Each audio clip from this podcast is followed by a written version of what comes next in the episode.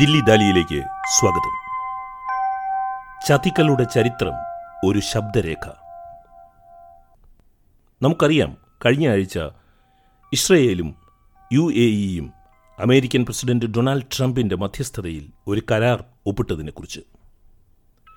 എങ്ങനെയാണ് സ്വന്തം എന്ന് പലസ്തീനികൾ കരുതുന്ന ജനതകൾ പലസ്തീൻ ജനതയെ കൈയൊഴിയുന്നത് എന്നതാണ് ഇന്നത്തെ ദില്ലി ദാലി ചർച്ച ചെയ്യുന്നത്. ഞാൻ എസ് ഗോപാലകൃഷ്ണൻ.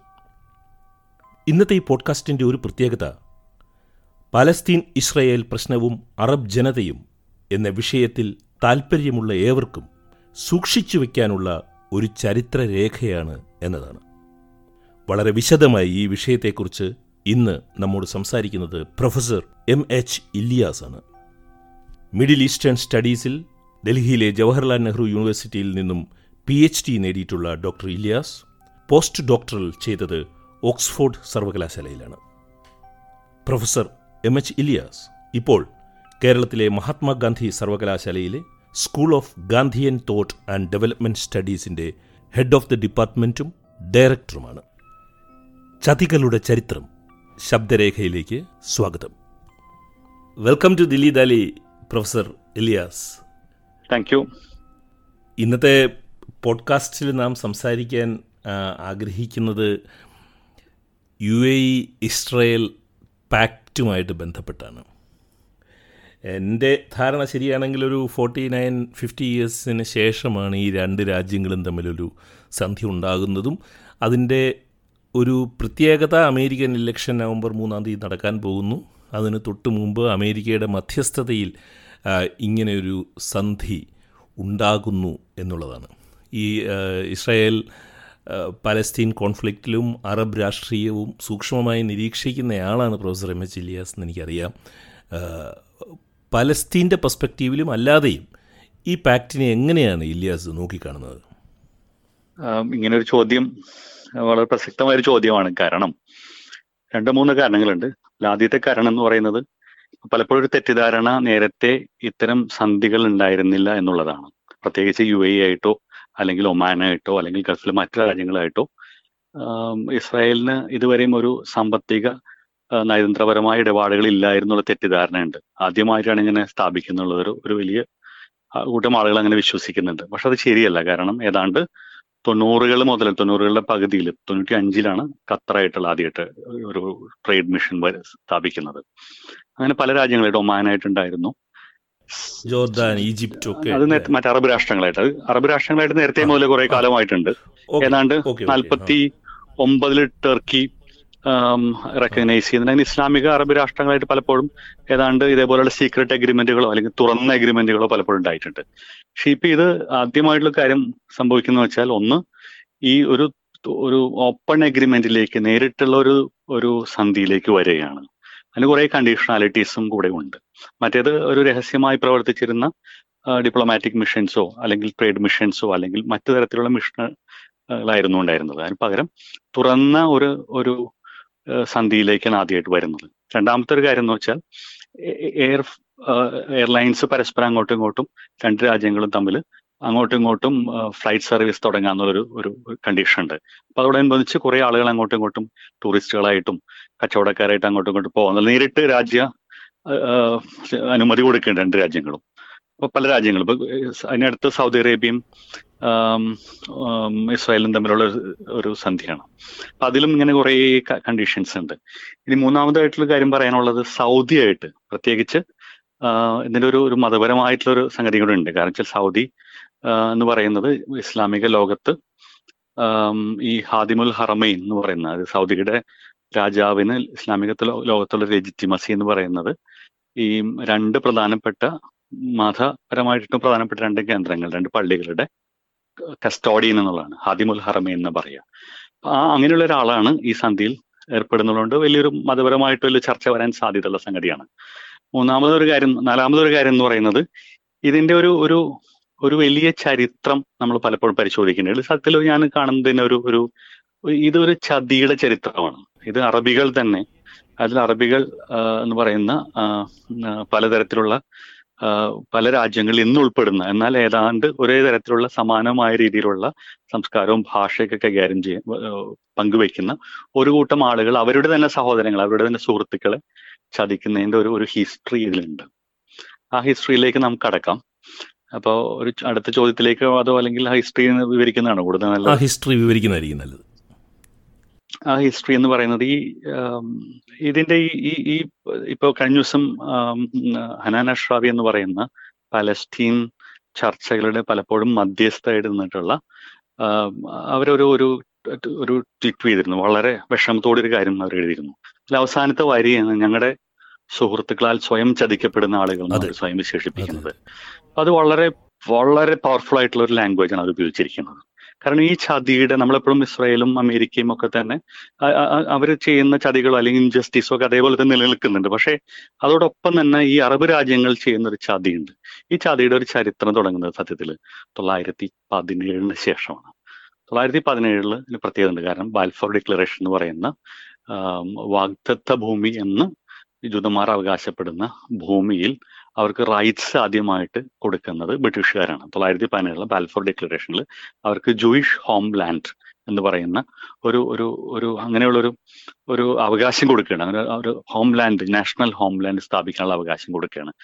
അതേ സമയത്ത് തന്നെ മറുഭാഗത്ത് രണ്ട് തൊള്ളായിരത്തി പതിനേഴ് അതേ വർഷം തൊട്ട് മുമ്പുള്ള സമയങ്ങളിൽ ഏതാനും മാസങ്ങൾക്ക് മുമ്പ് king sorry Sharif Hussein of Mecca എന്ന് പറയുന്ന ഗ്രാൻഡ് ഷറീഫായിരുന്ന ഹുസൈൻ രാജാവിന്റെയും ഹുസൈൻ എന്ന് പറയുന്ന അദ്ദേഹത്തിന് മക്കയിലെ അന്നത്തെ ഒരു അമീറായ ഒരു ഒരു ഗ്രാൻഡ് ഷെറീഫായിരുന്ന അദ്ദേഹത്തിനും ഇതേപോലൊരു ഒരു വാഗ്ദാനം കൊടുക്കുന്നുണ്ട്. അത് പലസ്തീൻ മാത്രമല്ല പലസ്തീൻ മാത്രമല്ല അദ്ദേഹത്തിന് മകൻ ഫൈസൽ അമീർ ഫൈസൽ എന്ന് പറയുന്നത് ഫൈസൽ ഇന്ന് പിൽക്കാലത്ത് ഇറാഖിലെ രാജാവായി മാറിയ അമീർ ഫൈസലും രണ്ട് കാര്യം പറയുന്നുണ്ട്. ഒന്ന് ഈ പലസ്തീൻ ഉൾപ്പെടുന്ന പ്രദേശങ്ങളുടെ പ്രത്യേകിച്ച് ബൈത്തുൽ മുക്കദ്ദിസ് ഇസ്ലാമിലെ മൂന്നാമത്തെ പ്രധാനപ്പെട്ട ഒരു ഒരു പിൽഗ്രിം സെന്റർ ആണ് ബൈത്തുൽ മുഖദ്ദീസ്. മൂന്നാമത്തെ ഏറ്റവും ഇമ്പോർട്ടന്റ് ആയിട്ടുള്ള അതായത് മക്കയും മദീനയും കഴിഞ്ഞ മൂന്നാമത്തെ ഏറ്റവും പ്രധാനപ്പെട്ട പിൽഗ്രിം സെന്റർ ആണ് ഈ ബൈത്തുൽ മുഖദ്ദീസ്. അത് ജെറുസലേമിലാണ് സ്ഥിതി ചെയ്യുന്നത്. അപ്പൊ അതിന്റെ അവകാശം കൂടി കൊടുക്കാം. അതിന്റെ കസ്റ്റോഡിയൻഷിപ്പ് കൊടുക്കാം എന്നുള്ള ഒരു ഒരു വാഗ്ദാനം കൊടുക്കുന്നുണ്ട്. പക്ഷെ കുറച്ച് കഴിഞ്ഞപ്പോൾ ഈ രണ്ട് കൂട്ടർക്കും തമ്മിലുള്ള രണ്ടു കൂട്ടരും തമ്മിലുള്ള പരസ്പരം ശത്രുക്കളായി കരുതിയുന്ന രണ്ട് കൂട്ടരും. അതായത് അറബ് ലോകത്തിന്റെ പ്രതിനിധിയായിട്ട് ഇവിടെ ഈ അമീർ ഫൈസലും ഉണ്ട്. അദ്ദേഹത്തിന്റെ സഹോദരൻ പിൽക്കാലത്ത് ജോർഡാനിലെ രാജാവായ കിങ് അബ്ദുള്ള ഉണ്ട്. അവരുടെ പിതാവായിട്ടുള്ള ഹുസൈൻ എന്ന് പറയുന്ന ഷറീഫ് ഓഫ് മക്കയുണ്ട് അപ്പൊ ഇവർ തമ്മിലുള്ള ഒരു ഒരു അപ്പൊ പലസ്തീനികൾ അന്ന് ഇങ്ങനെ അതിനെതിരെ ഇങ്ങനെയുള്ള ഈ ബൽഫോർ ഡിക്ലറേഷനെതിരെ എല്ലാ തരത്തിലും ഇങ്ങനെ പോരാടിക്കൊണ്ടിരിക്കുന്നുണ്ട്. പക്ഷെ ഈ ഈ ഒരു ഒരു ചതി ഇവർക്ക് മനസ്സിലായില്ല. കാരണം തൊള്ളായിരത്തി ഇരുപതാം നൂറ്റാണ്ടിന്റെ ആദ്യത്തിൽ പലപ്പോഴും ഈ king sorry Sharif Hussain of Mecca അദ്ദേഹം ഇസ്ലാമിക ലോകത്തെ അറബ് ലോകത്തെ ലീഡറായിട്ടാണ് സ്വയം അവതരിക്കുന്നത്. കാരണം അന്നൊരു പവർ വാക്കോ ഉണ്ടായിരുന്നു. ഇപ്പൊ തൊള്ളായിരത്തി ഇരുപത് ഇരുപതിലോട് കൂടിയിട്ട് നമ്മുടെ ടർക്കിഷ് സുൽത്താൻ ഓട്ടോമൻ എംപയറിന്റെ ഒരു സ്വാധീനം കുറഞ്ഞു വരികയാണ്. അതോടൊപ്പം തന്നെ ഒരു അറബ് രാജ്യങ്ങൾ പരസ് പല രാജ്യങ്ങളും ഒരു സ്വാതന്ത്ര്യത്തിലേക്ക് വരെയും അങ്ങനെ പല അറബ് രാജ്യത്ത് പല ആദ്യത്തെ റിവോൾട്ട് തൊള്ളായിരത്തി പതിനാലിൽ ആദ്യത്തെ ഒരു അറബ് റിവോൾട്ട് ഉണ്ടാവുന്നു. അതോടൊപ്പം തന്നെ ഈ സ്വാതന്ത്ര്യത്തെക്കുറിച്ചും ജനാധിപത്യത്തെക്കുറിച്ചുള്ള ചിന്തകളൊക്കെ പലപ്പോഴും അറബ് നാഷണലിസത്തിന്റെ ഒരു വലിയ സ്വാധീനത്തോടുകൂടി പല കവികൾ മിഷേൽ അഫ്ലാഖ് ഒക്കെ പോലുള്ള അറബ് നാഷണലിസ്റ്റുകളൊക്കെ കൂടി ഇങ്ങനെ പ്രവർത്തിക്കുന്ന ഒരു വലിയൊരു ഒരു വലിയൊരു ഒരു ബൗദ്ധികമായിട്ടും രാഷ്ട്രീയമായിട്ടും ജനാധിപത്യമായിട്ടുള്ള ചില ചോദ്യങ്ങളൊക്കെ ചോദിച്ചുകൊണ്ടിരിക്കുന്ന ഒരു ഘട്ടമായിരുന്നു.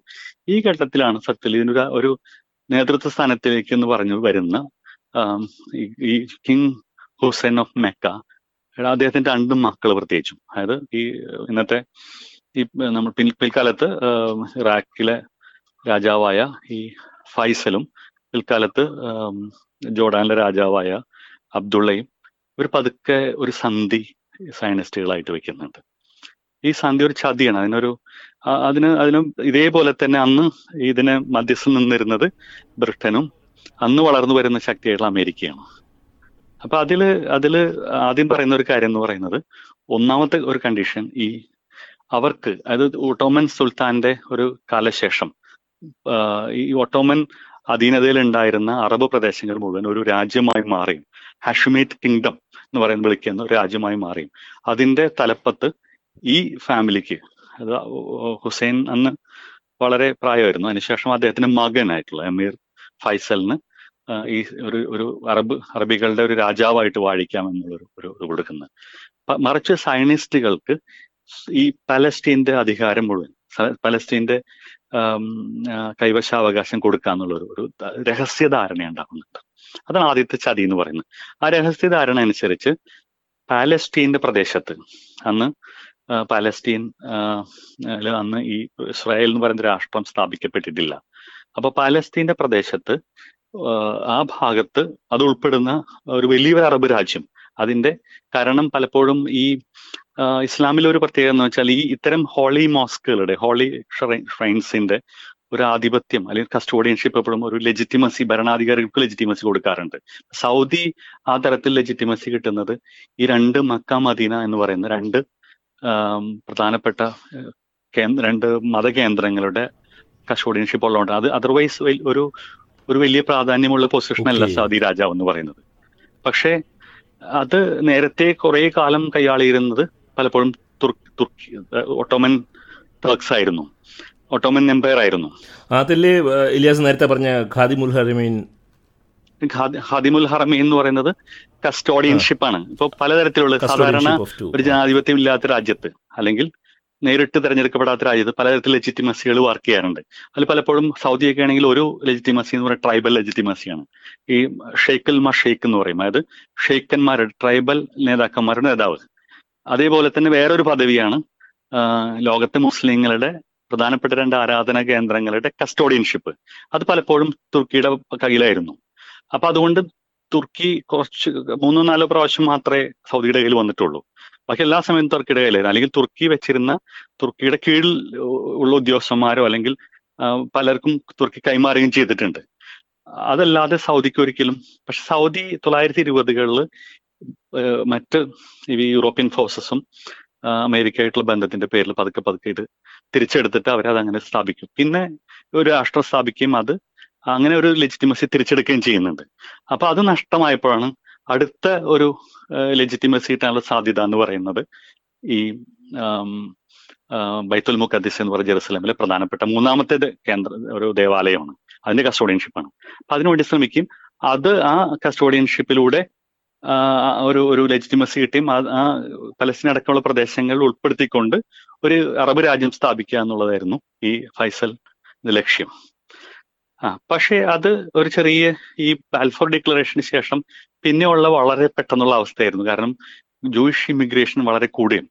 ജൂതന്മാരെ സംബന്ധിച്ച് ഇത് വലിയൊരു സംഭവമാണ് തൊള്ളായിരത്തി പതിനേഴ് കാരണം അതിന് മുമ്പ് ഒരു കൃത്യമായിട്ടൊരു ധാരണ ഉണ്ടായിരുന്നില്ല. എവിടെ പലപ്പോഴും ഉഗാണ്ട പോലും തൊള്ളായിരത്തി അഞ്ചിൽ ഉഗാണ്ട പ്ലാൻ എന്ന് പറയുന്ന ഒരു പ്ലാൻ ആയിരുന്നു. കാരണം ഉഗാണ്ടയിൽ ജൂതരാഷ്ട്രം സ്ഥാപിക്കുക എന്നുള്ളതായിരുന്നു. ജൂതരാഷ്ട്രം സ്ഥാപിക്കുക എന്നുള്ള ഒരു പൊളിറ്റിക്കൽ അജണ്ട ഒരു മതപരമായ അജണ്ടയിൽ നിന്ന് മാറി ഒരു പൊളിറ്റിക്കൽ അജണ്ട തിയോഡർ ഹെർസലൊക്കെ ഒരു പൊളിറ്റിക്കൽ അജണ്ട ആയിട്ട് മാറ്റി പല സ്ഥലത്ത് ആലോചിക്കുന്നുണ്ട്. മാത്രമല്ല അമേരിക്കയാണ് അങ്ങനെ വളർന്നു വരുന്ന അമേരിക്കയിൽ ആ സമയത്ത് ഒരു ശക്തിയായി വരുന്ന അമേരിക്കയ്ക്ക് പെട്ടെന്ന് അവിടെ ഒരു ജൂതരാഷ്ട്രം സ്ഥാപിക്കാൻ അവിടെ നിന്ന് ജൂതന്മാരെ ഉൾക്കൊള്ളാൻ കഴിയുന്നില്ല മറിച്ച് അപ്പൊ അവരെന്ന് വെച്ചാൽ വേറൊരു സ്ഥലം പകരം കണ്ടെത്തണം. അങ്ങനെ എല്ലാ മാത്രമല്ല അവിടെ ഈ യൂറോപ്പിലൊക്കെ ഈ ഹോളോകാസ്റ്റിലേക്ക് നയിക്കുന്ന കുറേ ദുര പ്രശ്നങ്ങൾ നടക്കുന്നുണ്ട്. ഈ വംശീയ പ്രശ്നങ്ങൾ വളരെ രൂക്ഷമായിട്ട് വരുന്ന സമയത്ത് ഇവരെ ഭദ്രമായിട്ട് എവിടെയെങ്കിലും എത്തിക്കണം. അങ്ങനെയുള്ള പ്ലാനിൽ പല രാഷ്ട്രങ്ങളും കൂടി ചേർന്നുകൊണ്ട് പല പ്ലാനുകൾ ആലോചിക്കുന്നുണ്ട്. അങ്ങനെയാണ് തൊള്ളായിരത്തി പതിനേഴിൽ ബാൽഫോർ ഡിക്ലറേഷൻ വരുന്നത്. ഈ ഡിക്ലറേഷന്റെ ഭാഗമായിട്ട് ഇവരെല്ലാം പതുക്കെ പതുക്കെ അപ്പൊ ആദ്യത്തെ പല ഇമിഗ്രേഷൻ പലസ്റ്റീനിലേക്കുള്ള അലിയ എന്ന് പറയാം. Aliyah first wave of immigration ഒക്കെ എയ്റ്റീൻ എയ്റ്റി ടൂൽ എണ്ണൂറ്റി എൺപത്തിരണ്ടിലാണ് അതിനൊക്കെ വളരെ കുറച്ച് പേരുണ്ടായിരുന്നു പക്ഷേ ഈ തൊള്ളായിരത്തി പതിനേഴ് ശേഷം വളരെ വലിയൊരു സംഘം ജൂതന്മാർ സയനിസ്റ്റുകളായിട്ടുള്ള ജൂതന്മാർ ലേബർ സയനിസ്റ്റുകൾ പ്രത്യേകിച്ചും യൂറോപ്പിലെ പല രാജ്യങ്ങളിലും സോഷ്യലിസ്റ്റുകളായിരുന്ന ആൾക്കാർ അപ്പൊ അതൊരു വലിയ വലിയൊരു പ്രതീക്ഷയോട് വരുന്നുണ്ട്. ഇങ്ങനെ ഒരു കരാറ് അങ്ങനെ ഈ സയന്റിസ്റ്റുകളും ഈ എമീർ ഫൈസൽ തമ്മിലുള്ള ഒരു കരാറിന്റെ അടിസ്ഥാനത്തിലാണ് ഇത്രയും വലിയൊരു വ്യാപകമായിട്ടുള്ള ഈ ഇമിഗ്രേഷൻ നടക്കുന്നത്. അപ്പൊ ഒന്നാമത്തെ ഘട്ടം അതാണ്. അപ്പൊ പലസ്റ്റീൻ അപ്പോ അപ്പോ ഈ ഒരു പകരം ഒരു സംഭവം എന്ന് വെച്ചാൽ ഈ ഇവരെ ചർച്ചകൾ ഒരിക്കലും പലസ്തീൻ ഒരു സ്വതന്ത്ര പ്രദേശമായി മാറുക എന്നുള്ളത് ഒരു ഉപാധി ഉണ്ടായിരുന്നില്ല. പലസ്തീൻ എപ്പോഴും ഈ വലിയൊരു അറബ് രാജ്യത്തിന്റെ ചെറു ഭാഗം മാത്രം. അപ്പൊ പലസ്റ്റീൻ നാഷണലിസം എന്ന് പറയുന്ന ഒരു നാഷണലിസം ഒക്കെ അന്നിങ്ങനെ മുളപൊട്ടി വരുന്ന സമയമായിരുന്നു പക്ഷെ അതിനൊന്നും കണക്കിലെടുക്കാതെ വലിയൊരു അറബ് രാഷ്ട്രത്തിന്റെ ഭാഗമായിട്ട് പലസ്തീൻ നിർത്തുക അതേപോലെ തന്നെ ഇസ്രായേലിൽ ബാൽഫോർ ഡിക്ലറേഷൻ പ്രകാരം ഇസ്രായേലിന് അവിടെ വരാൻ ആളുകൾ വന്ന് താമസിക്കാനും പതുക്കെ പതുക്കെ ജൂത രാഷ്ട്രത്തിലേക്ക് മാറാൻ പറ്റുന്നുള്ളൊരു ഒരു ഒരു തരത്തിലുള്ള പരസ്പര സഹ ധാര- ധാരണയിലെത്തുകയും ആ ധാരണ കുറച്ചു കാലം വളരെ സീക്രട്ട് ആയിട്ട് നിൽക്കുകയും ചെയ്യുന്നുണ്ട്. ഇനി അടുത്ത രണ്ടാമത്തെ ഘട്ടം എന്ന് പറയുന്നത് ഈ ഞാൻ ഈ ഈ ഒരു നിരന്തരമായിട്ട് ഈ അറബി അറബികളിൽ നിന്ന് നേരിട്ട ഹ്യൂമിലിയേഷനെ കുറിച്ചും അതിന്റെ ഒരു ബിട്രയലിനെ കുറിച്ചും ചതികളുടെ ഒരു ചരിത്രം പറയാണ്. അപ്പൊ അത് വളരെ ഫാസ്റ്റ് ആയിട്ട് പറയാം. രണ്ടാമത്തെ ഘട്ടം തൊള്ളായിരത്തി നാൽപ്പത്തി എട്ടിലാണ് തൊള്ളായിരത്തി നാൽപ്പത്തി എട്ടിൽ നമുക്കെല്ലാം നമുക്ക് അറിയുന്ന പോലെ ഇസ്രായേൽ സ്വതന്ത്രമായതിനു ശേഷം ഉടനെ ഒരു യുദ്ധം ഉണ്ടാവുകയാണ്. യുദ്ധം ഉണ്ടായപ്പോൾ തൊള്ളായിരത്തി നാൽപ്പത്തി എട്ടിലെ വാർ ഒരു പ്ര- പ്രത്യേകത എന്ന് വെച്ചാൽ അന്ന് ഇസ്രായേൽ ഇസ്രായേലിന് അന്ന് ഒരു പാർട്ടീഷൻ പ്ലാൻ രണ്ട് ഇസ്രായേലും പലസ്തീനും രണ്ട് രാജ്യ സ്വതന്ത്ര രാജ്യങ്ങളായിട്ട് മാറുന്നുള്ള ഒരു പ്ലാൻ ഈ പ്ലാനെ പല രാഷ്ട്രങ്ങളും എതിർത്തു പലരും അംഗീകരിച്ചു. സോവിയറ്റ് യൂണിയൻ അടക്കമുള്ള ആളുകൾ ഇസ്രായേലിന് സ്വാതന്ത്ര്യം വേണം ഇസ്രായേലിൽ സെപ്പറേറ്റ് രാജ്യം ഉണ്ടാവണം വരികയും അമേരിക്ക അങ്ങനെ പല പല രാജ്യങ്ങളൊക്കെ അനുകൂലിച്ചു ആ സമയത്തല്ലേ നമ്മുടെ ആൽബർട്ട് ഐൻസ്റ്റൈൻ നെഹ്റുവിന് കത്തൊക്കെ എഴുതുകയും ചെയ്തു നെഹ്റുവിന് കത്ത്. ഗാന്ധിയുടെ സപ്പോർട്ട് കിട്ടാൻ വേണ്ടിയിട്ട് കളൻ വഴിയൊക്കെ പലപ്പോഴും ഗാന്ധിക്ക് ബന്ധപ്പെടുന്നു പക്ഷെ ഗാന്ധി അതിനൊരു അനുകൂലമായിട്ട് മറുപടി കൊടുക്കുന്നില്ല.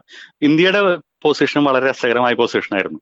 കാരണം ഇന്ത്യ ഇവിടെ നടക്കാത്ത ഒരു സംഗതി അത് federal plan India partition plan അതിന് പകരം ആസഫ് അലി അസഫ് അലി അവിടെ പോയിട്ട് പറയുന്നത് ഒട്ടും പ്രായോഗികമല്ലാതെ ഒരു ഒരു ഫെഡറൽ പ്ലാൻ ഒരു ഫെഡറൽ രാജ്യമായി മാറിയും അതിന്റെ ഒരു ഭാഗം ഒരു ഒരു ഒരു പലസ്തീന്റെ ഒരു ഒരു സ്റ്റേറ്റ് പോലെ വർക്ക് ചെയ്യാൻ പറ്റുന്ന ഒരു- വളരെ പ്രായോഗികമായിട്ട് പ്ലാൻ പക്ഷെ എന്നാലും അതിനൊരു അക്കാലത്തിന് പ്രസക്തി ഉണ്ടായിരുന്നു. കാരണം അന്ന് അങ്ങനെ ഒരു ആ പൊസിഷൻ വളരെ പ്രസക്തി ഉണ്ട്. പൊളിറ്റിക്കലി വളരെ പ്രസക്തി ഉണ്ട്. കാരണം അന്ന് പല രാഷ്ട്രങ്ങളും ഇസ്രായേൽ അംഗീകരിക്കാത്ത സമയത്ത് അംഗീകരിച്ച സമയത്ത് ഇന്ത്യ വളരെ നല്ലൊരു പൊസിഷൻ എടുത്തിരുന്നു.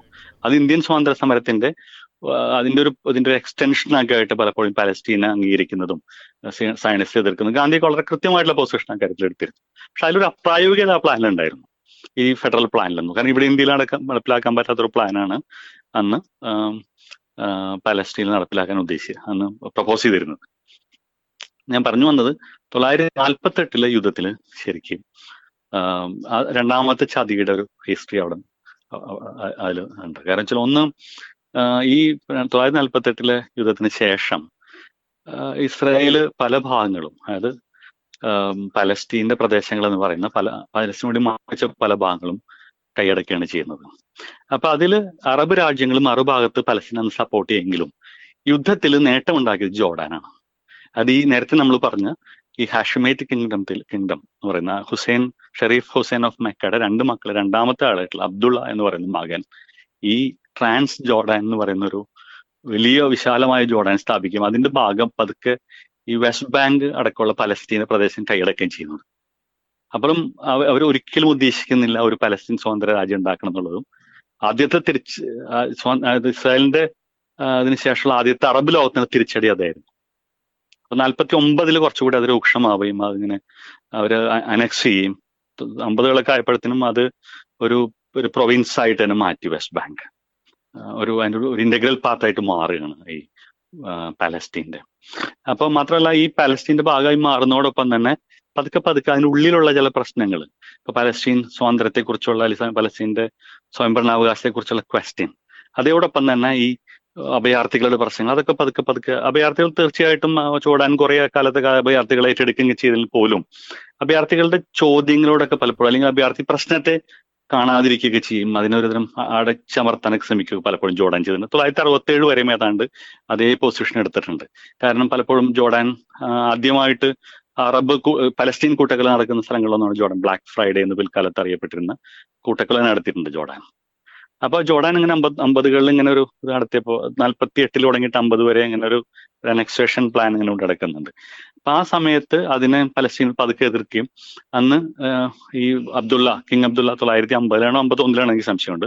കിങ് അബ്ദുള്ള ഒരു പലസ്തീനികൾ കൊല്ലപ്പെടുന്നുണ്ട്. അപ്പൊ ആ കൊല്ലപ്പെടുന്നതിലുള്ള ഒരു- ഒരു റൂമറാണ്. ആ റൂമർ എന്ന് വെച്ചാൽ അന്ന് ഈ ഇസ്രായേലായിട്ട് ഒരു രഹസ്യ സന്ധി ഉണ്ടാക്കുന്ന റൂമാണ് ഏതാണ്ട് ശരിയായിരുന്നു. പിൽക്കാലത്ത് പല ചരിത്രകാരൻ വരെ എഴുതിയിട്ടുണ്ട്. ഒരു ഒരു രഹസ്യ സന്ധി അന്ന് ഉണ്ടായിക്കൊണ്ടിരിക്കുകയായിരുന്നു. കാരണം പലസ്തീൻ എന്ന് പറയുന്ന രാജ്യം ഉണ്ടാവുക ഇല്ല എന്നുള്ളൊരു ഉറപ്പ് അത് ട്രാൻസ് ജോർഡാന്റെ ഭാഗമായിട്ട് വെസ്റ്റ് ബാങ്ക് നിലനിൽക്കുകയും ചിന്ന ഭിന്നമായി മാറ്റുകയും ചെയ്യുന്ന. ചിന്ന ഭിന്നമാക്കി മാറ്റുകയും ചെയ്യുന്ന ഒരു അവസ്ഥ. ഒരു ഒരു രാഷ്ട്രം സ്വതന്ത്ര രാഷ്ട്രമായിട്ട് പിൽക്കാലത്തെങ്കിലും ഉയർന്നു വരാൻ സാധ്യത ഇല്ലാതാക്കുന്ന ഒരു രഹസ്യ സന്ധി സത്യത്തിൽ ജോർഡാനും ഇസ്രായേൽ നടത്തിക്കൊണ്ടിരിക്കുന്നുണ്ട്. അതിൽ രോഷം രോഷം പൂണ്ടിട്ടാണ് സത്യത്തിൽ ഈ ഈ അറബ് ഈ പലസ്തീനിയൻ ജോർഡാനിലെ കിങ് അബ്ദുള്ളയെ കൊല്ലുന്നത്. തൊള്ളായിരത്തി അമ്പത്തി ഒന്നിലാണെന്ന് എന്റെ ഫലമായ സംശയം. ഇത് രണ്ടാമത്തെ ഘട്ടമാണ്. ഇനി അടുത്തൊരു ഘട്ടം വളരെ രസകരമായ ഘട്ടമാണ്. കുറച്ചുകൂടി ഏറ്റവും നിർണായകമായിട്ടുള്ള പല സംഭവങ്ങളും ഈ ഇസ്രായേലി പാലസ്തീൻ രണ്ട് ഭൂപ്രദേശങ്ങളും സംബന്ധിച്ചും. പ്രത്യേകിച്ച് പാലസ്തീൻ ക്വസ്റ്റ്യൻ എന്ന് പറയുന്ന ഒരു ഒരു പ്രധാനപ്പെട്ട പ്രശ്നത്തെ സംബന്ധിച്ച് ഏറ്റവും നിർണായകമായ ഒരു കാലഘട്ടമായിരുന്നു തൊള്ളായിരത്തി അമ്പതുകൾ മുതൽ അറുപത്തി ഏഴ് വരെയുള്ള. അറുപത്തി ഏഴിൽ എന്ന് പറയാൻ കാരണം അറുപത്തി ഏഴ് ലാൻഡ്മാർക്കായി മാറാൻ കാരണം തൊള്ളായിരത്തി അറുപത്തി ഏഴിലാണ് അറബ് രണ്ടാമത്തെ അറബ് ഇസ്രായേലി യുദ്ധം നടക്കുന്നത്. തൊള്ളായിരത്തി അറുപത്തി ഏഴിൽ നാസറിന്റെ നേതൃത്വത്തിൽ അറബ് ഫോഴ്സും ഇന്ന് പിൽക്കാലത്ത് ഇസ്രായേലിന്റെ പ്രസിഡന്റ് വരായി തീർന്ന എരൽ ഷാരോന്റെ നേതൃത്വത്തിൽ വേറൊരു ഒരു ഇസ്രായേലി ഫോഴ്സും തമ്മിൽ ഏറ്റുമുട്ടുന്ന ഒരു കാലം. അതിൽ അറബ് ഫോഴ്സ് പരാജയപ്പെടുന്നു അറബ് രാജ്യങ്ങൾ പരാജയപ്പെടുന്ന ഒരു ഒരു ഘട്ടം വരെയാണ് രണ്ടാമത്തെ മൂന്നാമത്തെ ഘട്ടം എന്ന് പറയുന്നത്. ഈ ഘട്ടത്തിന്റെ പ്രത്യേകത എന്ന് വെച്ചാൽ അത് അത് ദേശീയതയുടെ കൂടെ ഒരു ഒരു പ്രശ്നമാണ്. പല ദേശീയതകളും കൂടിക്കിടക്കുന്നതിന് കൂടിക്കൊഴഞ്ഞെടുക്കുന്നതിന് പല ദേശീയതയിലും ഒരു പ്രശ്നം കൂടിയായിട്ട് കാണുന്നു. നമ്മൾ ദേശീയതയെ കുറിച്ച് സംസാരിക്കുമ്പോൾ ആദ്യത്തെ ഒരു പ്രധാന പ്രശ്നം. ഈ ദേശീയതകളെ എങ്ങനെയാണ് കൊളോണിയൽ കാലം മുതൽ നേരിട്ട് ഭരണാധികാരികൾ നേരിട്ടെന്നുള്ളത് ഒരു കാര്യമുണ്ട്. ഇതിനെങ്ങനെയാണ് അതിനെ അടിച്ചമർത്താനും പ്രത്യേകിച്ച് പലസ്തീൻ ദേശീയത? പലസ്തീൻ ദേശീയ എന്ന് പറയുന്നത് അറബ് ദേശീയതയുടെ അതേപോലെ തന്നെ പഴക്കമുള്ള ഒരു കാര്യമാണ് പലസ്തീൻ ദേശീയ എന്ന് പറയുന്നത്. പലസ്തീനികൾ അറബികളാണോ വെച്ചാൽ അറബികളാണ്. പക്ഷെ വ്യത്യസ്തമായ സവിശേഷമായ ഒരു രാഷ്ട്രീയ സാംസ്കാരിക മത സാഹചര്യം നിലനിൽക്കുന്ന സ്ഥലമായതുകൊണ്ട് ഒരു പലസ്തീൻ ദേശീയത എന്ന് പറയുന്നത് പ്രത്യേകതരം ദേശീയത ഉയർന്നു വന്നിരുന്നു അപ്പൊ അത് അത് ആ ദേശീയത രണ്ട് ദേശീയതകളെ തമ്മിൽ അടുപ്പിക്കാൻ വേണ്ടിയിട്ട് അതിന് പാരലായിട്ട് ഏതാണ്ട് ജൂത യഹൂദ ദേശീയത സൈനസ് എന്ന് പിൽക്കാലത്ത് അറിയപ്പെട്ട ഒരു ദേശീയത. ഈ രണ്ട് ദേശീയതകളെ തമ്മിൽ ഇന്ത്യയിലും പാകിസ്ഥാനിലും ഒക്കെ നടന്ന പോലെ രണ്ട് ദേശീയകൾ തമ്മിൽ തമ്മിൽ അടുപ്പിക്കാനുള്ള ശ്രമം ആണ് കൊളോണിയൽ ശക്തികൾ നടത്തിയിട്ടുള്ളത് ബ്രിട്ടീഷുകാരെപ്പോഴും. ബ്രിട്ടീഷുകാരെന്ന് വെച്ചാൽ ഈ പ്രദേശങ്ങളെല്ലാം മാത്രമല്ല അറബ് ദേശീയത അതിനെ അതിനെ തടുക്കാൻ വേണ്ടിയിട്ട് അതിന് ഉയർന്ന് വീണ്ടും അതിനെ വളർച്ചയെ തടുക്കാൻ വേണ്ടിയിട്ട് പലപ്പോഴും പല അറബ് ലോകത്തെ പല കഷണങ്ങളാക്കി മാറ്റി. എന്നിട്ട് ഈ ഈ പറയുന്ന വിദേ ഈ യൂറോപ്യൻ ശക്തികൾ പ്രത്യേകിച്ച് ഫ്രാൻസും ബ്രിട്ടനും ഇവർ രണ്ടുപേരും അവരെ ഇതെല്ലാം അധീനപ്പെടുത്തി.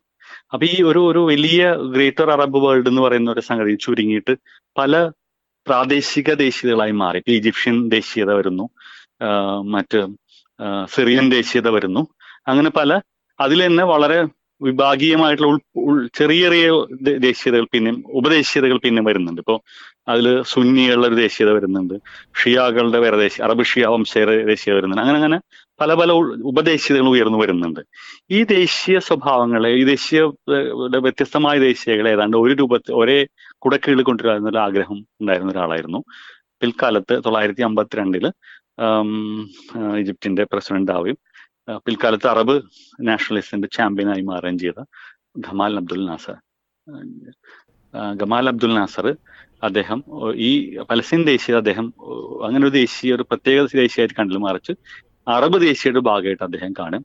ഇതൊരു അറബ് കോസ് ആണ്. ഒരു പലസ്തീനിയൻ കോസ് മാത്രമല്ല അറബ് ഒരു ഗ്രേറ്റർ അറബ് കോസ്. അദ്ദേഹത്തിന്റെ ഒരു വലിയൊരു രാഷ്ട്രം വിഭാവനം ചെയ്യുന്നു ഗ്രേറ്റർ അറബ് വേൾഡ്. ആ അറബ് വേൾഡിന്റെ ഒരു സോഷ്യലിസ്റ്റ് സ്വഭാവമുള്ള ഒരു വലിയ ദേശീയതയും ആ ദേശീയത ഉള്ളിലുള്ള ഒരു ഉൾച്ചേർന്ന ഒരു ചെറിയ ദേശീയതയാണ് പലസ്തീൻ. അപ്പൊ പലസ്തീന് മാത്രമായിട്ട് അങ്ങനെ ഒരു ദേശീയത സ്വഭാവ ദേശീയ സ്വഭാവം കൽപ്പിച്ചു കൊടുത്തിരുന്നു മറിച്ച് അറബ് ദേശീയയുടെ ഭാഗമാണെന്നുള്ളത് അദ്ദേഹം അത് ഏറ്റെടുക്കുകയും ചെയ്തിരുന്നു. അങ്ങനെ അദ്ദേഹത്തിന്റെ പിൽക്കാലത്തെ രാഷ്ട്രീയ വളർച്ചയുടെയും ഒരു പ്രധാനപ്പെട്ട പങ്ക് ഈ പലസ്തീനുള്ള അദ്ദേഹത്തിന്റെ ഒരു താല്പര്യത്തിനും പലസ്തീൻ ദേശീയ പോരാളികളോടുള്ള അദ്ദേഹത്തിന്റെ ഒരു സപ്പോർട്ടിനെയൊക്കെ സഹായിച്ചിട്ടുണ്ട് പലപ്പോഴും. അദ്ദേഹം ആ ഒരു ആ ഒരു ഭൂമികയിലാണ് വളർന്നത് അദ്ദേഹം. അതൊരു ആ ഒരു പ്രത്യേകിച്ചും അറുപതുകളിൽ അറുപത്തിയേഴ് വരെയും അറുപതുകളെ തുടക്കം മുതൽ അറുപത്തിയേഴ് വരെ അദ്ദേഹത്തിന്റെ ഒരു വലിയ മുദ്രാവാക്യം പലസ്തീന്റെ വലിയൊരു ലക്ഷ്യം പലസ്തീന് വിമോചനം നേടിക്കൊടുക്കുക എന്നുള്ളതായിരുന്നു. പക്ഷേ അദ്ദേഹത്തിന്റെ ഒരു ഒരു പ്രശ്നം സംഭവിച്ചതെന്ന് വെച്ചാൽ അദ്ദേഹം ഈ ഉപദേശീയ ഒരു പ്രശ്നത്തെ അദ്ദേഹം കണ്ടിരുന്നില്ല ഒരിക്കലും. പലസ്തീന്റെ ഒരു ഉപദേശീയ സ്വഭാവത്തെ അദ്ദേഹം കണ്ടിരുന്നില്ല. അദ്ദേഹം ഒരു ഗ്രേറ്റർ അറബ് വേൾഡ് എന്ന് പറയുന്ന ഒരു ബൃഹത്തായ ഒരു മെറ്റാ നറേറ്റീവ് അദ്ദേഹം ഉപയോഗിച്ചത് അവിടെ. അപ്പൊ അതിന് വളരെ സൂക്ഷ്മമായിട്ടുള്ള ചില സ്വഭാവം സവിശേഷതയൊക്കെ ഉള്ള ഒരു ജനതയെ കാണാൻ പറ്റിയില്ല അദ്ദേഹം. അപ്പോൾ അതിന് അതുകൊണ്ട് പിൻകാലത്ത് വളർച്ച മുറ്റിപ്പോവുകയാണ് ചെയ്തത് പലസ്തീൻ ദേശീയത. പിന്നെ ഒരു ദേശീയ സ്വഭാവം പലസ്തീനുകൾക്ക് വരുന്നത് തൊള്ളായിരത്തി അറുപത്തി ഏഴിന് ശേഷം. അതായത് തൊള്ളായിരത്തി അറുപത്തി ഏഴിൽ വളരെ ഒരു ഹ്യൂമിലിയേറ്റിംഗ് ഡിഫീറ്റ് ആയിരുന്നു ഈ യുദ്ധത്തിൽ അറുപത്തി ഏഴിലെ ജമാൽ അബ്ദുൽ ഗമാൽ അബ്ദുൽ നാസറിന് സംഭവിച്ച പരാജയം വൻ പരാജയമായിരുന്നു. അതിനുശേഷമാണ് വീണ്ടും ശക്തിപ്പെടുന്നത് ഈ പലസ്തീൻ ദേശീയത. അപ്പൊ അതുവരെയും ഒരു ചെറിയ യൂണിറ്റ് ആയിട്ടാണ് പ്രവർത്തിച്ചിരുന്നത്. പലസ്തീൻ ദേശീയത ഒരു ചെറിയ യൂണിറ്റ് ആയിട്ട് പ്രവർത്തിച്ചിരുന്നത്. ഈ പലസ്തീൻ ദേശീയതയെ ഒരു തരത്തിൽ അങ്ങനെ നോക്കുമ്പോൾ പലതരത്തിലും അടിച്ചമർത്തുന്ന ഒരു സ്വഭാവം കൂടി ഈ നാസറിന്റെ പ്രവർത്തികൾക്ക് ഉണ്ടായിരുന്നു അത് വളരെ സൂക്ഷ്മമായ രാഷ്ട്രീയ പരിശോധന നടത്തിയാൽ അദ്ദേഹം ചെയ്തിട്ടുണ്ടെന്നുള്ളതാണ്. നമുക്ക് മനസ്സ് ഒരു വാസ്തവം തന്നെയാണ്. ഒരിക്കലും തള്ളിക്കളയാൻ പറ്റാത്ത ഒരു ചരിത്ര സത്യമാണത്.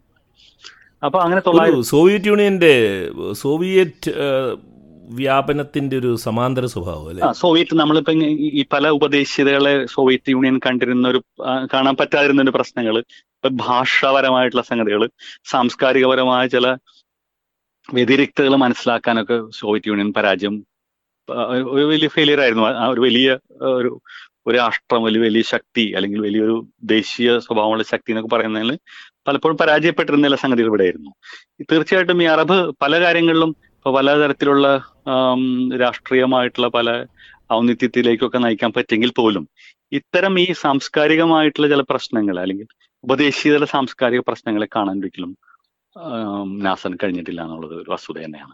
അപ്പൊ അത് അങ്ങനെ അറുപത്തേഴ് വരെ ഏതാണ്ട് ആ രീതിയിൽ തന്നെ പോകുന്നു.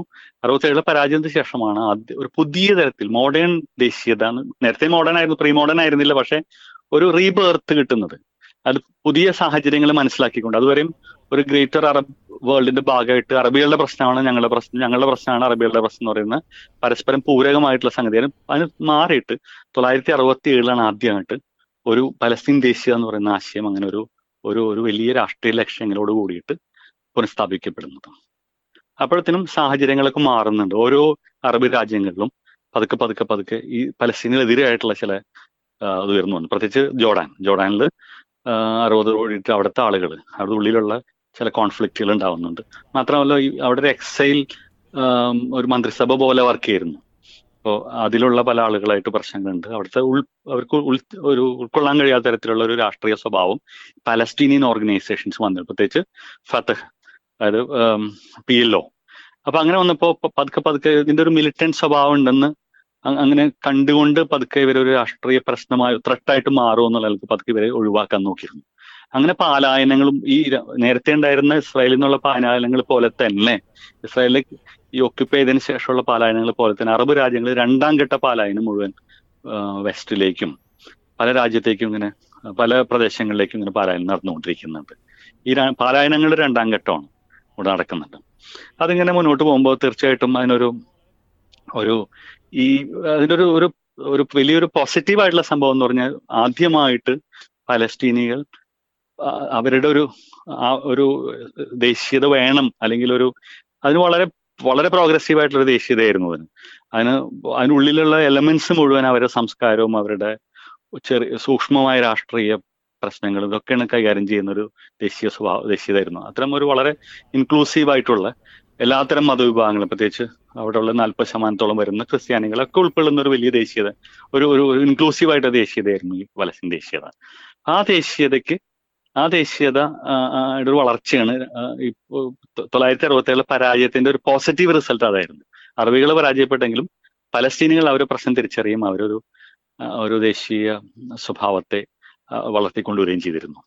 അതാണ് അടുത്ത ഘട്ടം എന്ന് പറയുന്നത്. ഈ തൊള്ളായിരത്തി അറുപത്തി ഏഴിന് ശേഷം പ്രധാനപ്പെട്ട മൂന്ന് ഡെവലപ്മെന്റ്സ് ഉണ്ടായിരുന്നു. ഒന്ന് നമ്മൾ നേരത്തെ സൂചിപ്പിച്ച് തൊള്ളായിരത്തി അറുപത്തി ഏഴിന്റെ അറബ് ലോകത്തെ പരാജയത്തിന് ശേഷം. അതൊക്കെ അറബ് ലോകം തന്നെ മാറി ചിന്തിക്കുന്ന ഒരു അവസ്ഥ ഉണ്ടായിരുന്നു. അതുവരെയും സോവിയറ്റ് യൂണിയന്റെ കൂടെ നിൽക്കുകയും സോവിയറ്റ് നേരിട്ട് ആ രാഷ്ട്രീയത്തിൽ പങ്കാളികളായിരുന്നില്ലെങ്കിലും സോവിയറ്റ് യൂണിയൻ ഒരു തണൽ പറ്റി നിന്നിരുന്ന ആളുകളായിരുന്നു അറബികൾ. പല അറബ് പല രാജ്യങ്ങളും. പല നേതാക്കന്മാരും അത്തരം ആളുകൾ. പ്രത്യേകിച്ച് ഈജിപ്തിലെ നാസർ അടക്കമുള്ള ആളുകൾ അപ്പൊ മറുഭാഗത്ത് അമേരിക്ക നിൽക്കുന്ന അമേരിക്കയുടെ സ്വാധീനം അതുവരെ ഉണ്ടായിരുന്നില്ല. അമേരിക്ക കടന്നു കയറാൻ രാഷ്ട്രീയമായിട്ടോ അല്ലെങ്കിൽ സാമ്പത്തികമായിട്ടുള്ള ചില പാക്കേജുകളിലൂടെ കടന്നു കയറാൻ ഇപ്പൊ സൗത്ത് ഏഷ്യയിലൊക്കെ നടന്ന പോലെ ഇപ്പൊ അങ്ങനെ ഒരു സംഗതി അവിടെ അത്തരം ഒരു സാധ്യത കുറവായിരുന്നു. ഇടയ്ക്ക് ഇടക്കാലത്ത് ചില സമയത്ത് ജോർഡാനായിട്ടുള്ള ചില ബന്ധങ്ങൾ ഒഴിച്ചു കഴിഞ്ഞാൽ പൊതുവെ ഒരു ഒരു അമേരിക്കയ്ക്ക് ഒരു പ്രവേശനം കിട്ടിയിരുന്നില്ല. പക്ഷേ തൊള്ളായിരത്തി അറുപത്തി ഏഴിന് ശേഷം അടുത്തൊരു യുദ്ധം ഉണ്ടാകുന്നത് തൊള്ളായിരത്തി എഴുപത്തി മൂന്നിലാണ് ഈ യുദ്ധത്തിലും തുടർച്ചയായിട്ട് അറബ് ലോകം പരാജയപ്പെടുകയുണ്ടായിരുന്നു ഇസ്രായേലിനോട് ഏറ്റുമുട്ടി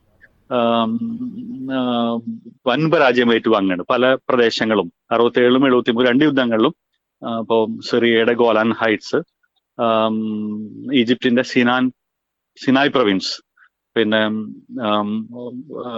ജോർഡാന്റെ വെസ്റ്റ് ബാങ്ക് ഇതെല്ലാം ഇസ്രായേലിന്റെ കയ്യിലാവുകയാണ്.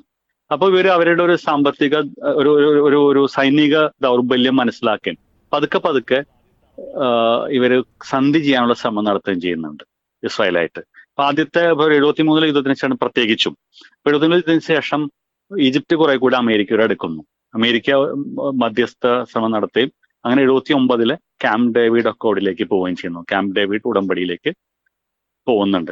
അപ്പൊ ഈ സമയത്ത് മറ്റ് രാഷ്ട്രങ്ങളും പലപ്പോഴും അവരുടെ ഒരു രാഷ്ട്രീയ പുനരാലോചനകൾ നടക്കുന്നുണ്ട്. പക്ഷെ അങ്ങനെ ഒരു ഒരു ഓപ്പൺ ആയിട്ടുള്ള ഒരു പൊസിഷൻ എടുത്തിരുന്നില്ല. പക്ഷെ എഴുപത്തി മൂന്നിൽ പരാജയ ശേഷം ഈ ഈജിപ്റ്റ് എടുത്ത് എടുത്തപ്പോൾ ആദ്യം തള്ളിപ്പറഞ്ഞ പല രാജ്യങ്ങളും പതുക്കെ പതുക്കെ ഈജിപ്തിനോടും യോജിച്ച് നിൽക്കാൻ തുടങ്ങി. മാത്രമല്ല ഇതേ സമയത്ത് തന്നെ ഗൾഫിൽ വലിയൊരു ഒരു റിസപ്ഷൻ അമേരിക്ക കിട്ടിക്കഴിഞ്ഞിട്ടുണ്ടായിരുന്നു. പ്രത്യേകിച്ച് ഓയിൽ സെക്കൻഡ് ഓയിൽ അല്ല ഫസ്റ്റ് ഓയിൽ വേവ് ഷോക്ക് ഉണ്ടല്ലോ തൊള്ളായിരത്തി എഴുപത്തി മൂന്നിൽ അന്ന് അത് ആ സമയത്തൊക്കെ ആ സമയത്ത് അമേരിക്ക പേടിപ്പിക്കാനുള്ള ഒരു ചെറിയ ശ്രമം നടത്തിയെങ്കിൽ പോലും അമേരിക്ക അത് തിരിച്ചറിയും. അമേരിക്ക വലിയൊരു ചങ്ങാത്തം ഗൾഫ് രാജ്യങ്ങളായിട്ട് ഉണ്ടാക്കുകയും ചെയ്തിരുന്നു. അപ്പൊ അങ്ങനെ ആ അറബ് ലോകത്തിന്റെ ഒരു അവസ്ഥ പൊതുവെ അമേരിക്കയ്ക്കും അമേരിക്കയുടെ ഇടപെടലിനും അനുകൂലമായിട്ട് ഒരു ഒരു സാഹചര്യത്തിലേക്ക് മാറിയിരുന്നു. അപ്പോൾ അങ്ങനെ കുറെ കൂടി അമേരിക്കക്ക് ഒരു ഒരു ഒരു സ്വീകാര്യത അവിടെ കിട്ടുകയും ചെയ്തു. സോവിയറ്റ് യൂണിയൻ പതുക്കെ തടയപ്പെടുകയും ചെയ്യുന്നുണ്ട്. സോവിയറ്റ് യൂണിയൻ പിൽക്കാലത്തൊക്കെ നോക്കുകയാണെങ്കിൽ വളരെ കുറച്ച് രാജ്യം ഇപ്പൊ സിറിയായിട്ടോ ഇപ്പൊ അടുത്ത കാലം വരെയും സിറിയായിട്ടുള്ള ഒരു നിൽക്കുന്നുണ്ട്. അത് ഒഴിച്ചു കഴിഞ്ഞാൽ വലിയൊരു സ്വാധീനമില്ലാത്തൊരവസ്ഥയിൽ മാറി. പിന്നെ അതോടൊപ്പം തന്നെ യമനിൽ തൊള്ളായിരത്തി അറുപത്തി എട്ടിൽ യമനിലൊരു വിപ്ലവം നടക്കുകയും ആ വിപ്ലവം വേറെ തരത്തിൽ ഒരു പരാജയമായി മാറുകയും ചെയ്യേണ്ടായിരുന്നു. ഈ രണ്ട് യമനുകൾ വിഭജിക്കപ്പെടുന്നു. പതുക്കെ പതുക്കെ യമൻ യൂണിഫിക്കേഷൻ നടക്കുന്നു. അത് ഗൾഫ് രാജ്യങ്ങൾക്ക് ഒരു വലിയ യമനോട് അടുത്ത് കിടക്കുന്ന ഗൾഫ് രാജ്യങ്ങൾ പ്രത്യേകിച്ച് ഒമാനൊക്കെ പോലെ രാജ്യങ്ങൾക്ക് വലിയൊരു രാഷ്ട്രീയ പ്രതിസന്ധി സൃഷ്ടിക്കും. അവിടെ അമേരിക്ക പെട്ടെന്ന് കടന്നു വരിക അമേരിക്ക അവരുടെ രക്ഷയ്ക്ക് എത്തുകയൊക്കെ ചെയ്യുന്നുണ്ട്. അപ്പൊ അമേരിക്കയുടെ ഒരു ഇടപെടൽ കുറെ കൂടെ സാന്നിധ്യം കുറെ കൂടെ ശക്തമാവുന്നത് ഈ കാലഘട്ടത്തിലാണ് ഒരു ഭാഗത്ത്. രണ്ടാമത് ആഗോളതലത്തിൽ നടക്കുന്ന ചില കാര്യങ്ങളാണ്. അതായത് നേരത്തെ ഫലസ്തീൻ ഉണ്ടായിരുന്ന സ്വീകാര്യതകൾ പലപ്പോഴും ഒരു ഭാഗത്ത് സ്വീകാര്യത കൂടുമ്പോൾ തന്നെ മറുഭാഗത്ത് പലപ്പോഴും സ്വീകാര്യത അല്ലെങ്കിൽ വലിയ കട വലിയ കൂട്ടായ ആക്രമണം പലസ്തീനെതിരെ നടക്കുകയും അതോടൊപ്പം തന്നെ ഇസ്രായേലിന് പൊതുവരുമായിട്ട് സ്വീകാര്യത കിട്ടുകയും ചെയ്തു. പല രാജ്യങ്ങളും ഇസ്രായേലിനെ അംഗീകരിക്കുന്നത് ഈ കാലഘട്ടത്തിലാണ്. ഇന്ത്യയിലടക്കം. ഇന്ത്യയിൽ നമ്മൾ തൊണ്ണൂറുകളാണ് ആദ്യമായിട്ടൊരു പല ഇസ്രായേലിനെ സ്വീകരിക്കുന്ന രാഷ്ട്രം എന്നുള്ളത് അംഗീകരിക്കുന്ന തെറ്റാണ്. തൊള്ളായിരത്തി എഴുപതുകൾ അടിയന്തരാവസ്ഥ കാലത്താണ് ആദ്യമായിട്ട് അംഗീകരിക്കുന്നത്. ആളുകൾ പല തെറ്റിദ്ധാരണ നരസിംഹറാവിന്റെ കാലത്താണ് ഒരു ഡിപ്ലോമാറ്റിക് റിലേഷൻ ഉണ്ടാവുന്നത്. അതൊന്നുമല്ല അതിന് മുമ്പ് തന്നെ തൊള്ളായിരത്തി എഴുപതുകളുടെ പകുതിയിൽ എഴുപത്തി അഞ്ചിൽ എഴുപത്തി അഞ്ചിനും എഴുപത്തി ഏഴിനും ഇടയിലുള്ള കാലഘട്ടത്തിലാണ് നടക്കുന്നത്. എഴുപത്തി സോറി എഴുപത്തി അടിയന്തരാവസ്ഥ കാലത്ത് നടക്കുന്നത്. അപ്പൊ അങ്ങനെ ഒരു ഒരു വലിയൊരു മാറ്റം ഉണ്ടാവുന്നുണ്ട്. അപ്പൊ ആഗോളതലത്തിൽ ഇങ്ങനെ അതേ സമയത്ത് വലിയൊരു സപ്പോർട്ട് അമേരിക്കയെന്നും പ്രത്യേകിച്ച് ഈ ഒരു മധ്യസ്ഥ അല്ലെങ്കിൽ ഒരു രാഷ്ട്രീയ മധ്യസ്ഥന്മാരുടെ മധ്യസ്ഥത വഹിച്ചിരുന്ന ആളുകളുടെ രാജ്യങ്ങളിൽ നിന്ന് പല നേതാക്കന്മാർ രാജ്യങ്ങളിൽ നിന്നും വളരെ വ്യാപകമായ ഒരു സപ്പോർട്ട് പലസ്തീൻ കിട്ടുന്നുണ്ട്. പലസ്തീൻ പ്രശ്നം ഒരു പൊതു പ്രശ്നമായിട്ട് ഒരു വേൾഡ് പബ്ലിക് സ്ഫിയറിൽ ഒരു വലിയ പ്രശ്നമായ രാഷ്ട്രീയ പ്രശ്നമായിട്ട് പല സിനിമകളിലൂടെയും തെരുവ് പ്രകടനങ്ങളിലൂടെയും ഒക്കെ ലോകശ്രദ്ധ ആകർഷിക്കാൻ തുടങ്ങിയ സമയത്താണ്. ഇസ്രായേലിന് മാത്രമല്ല ലോക മനസ്സാക്ഷിക്ക് മുമ്പിൽ ഇസ്രവാളി ഇസ്രായേൽ കുറ്റവാളിയാവുന്നതും ഈ സമയത്താണ്. അങ്ങനെ ഒരു സമയ സ്ഥലത്ത് ഈ പറയുന്ന ഇസ്ര പലസ്തീനെ നിരന്തരമായിട്ട് പലസ്തീൻ തടയപ്പെടുകയും ഒരു സ്ഥലത്ത് ജനങ്ങളുടെ മുമ്പിൽ ആളുകളുടെ സ്ട്രീറ്റുകളിൽ തെരുവുകളിൽ യൂണിവേഴ്സിറ്റികളിലൊക്കെ ഒരു സ്വീകാര്യത പലസ്തീന് കിട്ടുന്നുണ്ട്. പലസ്തീൻ പ്രശ്നത്തിന് കിട്ടുന്നുണ്ട്. അത് സാധ്യമായത് ഒരു തരത്തിൽ പലസ്തീന്റെ ഒരു പലസ്തീൻ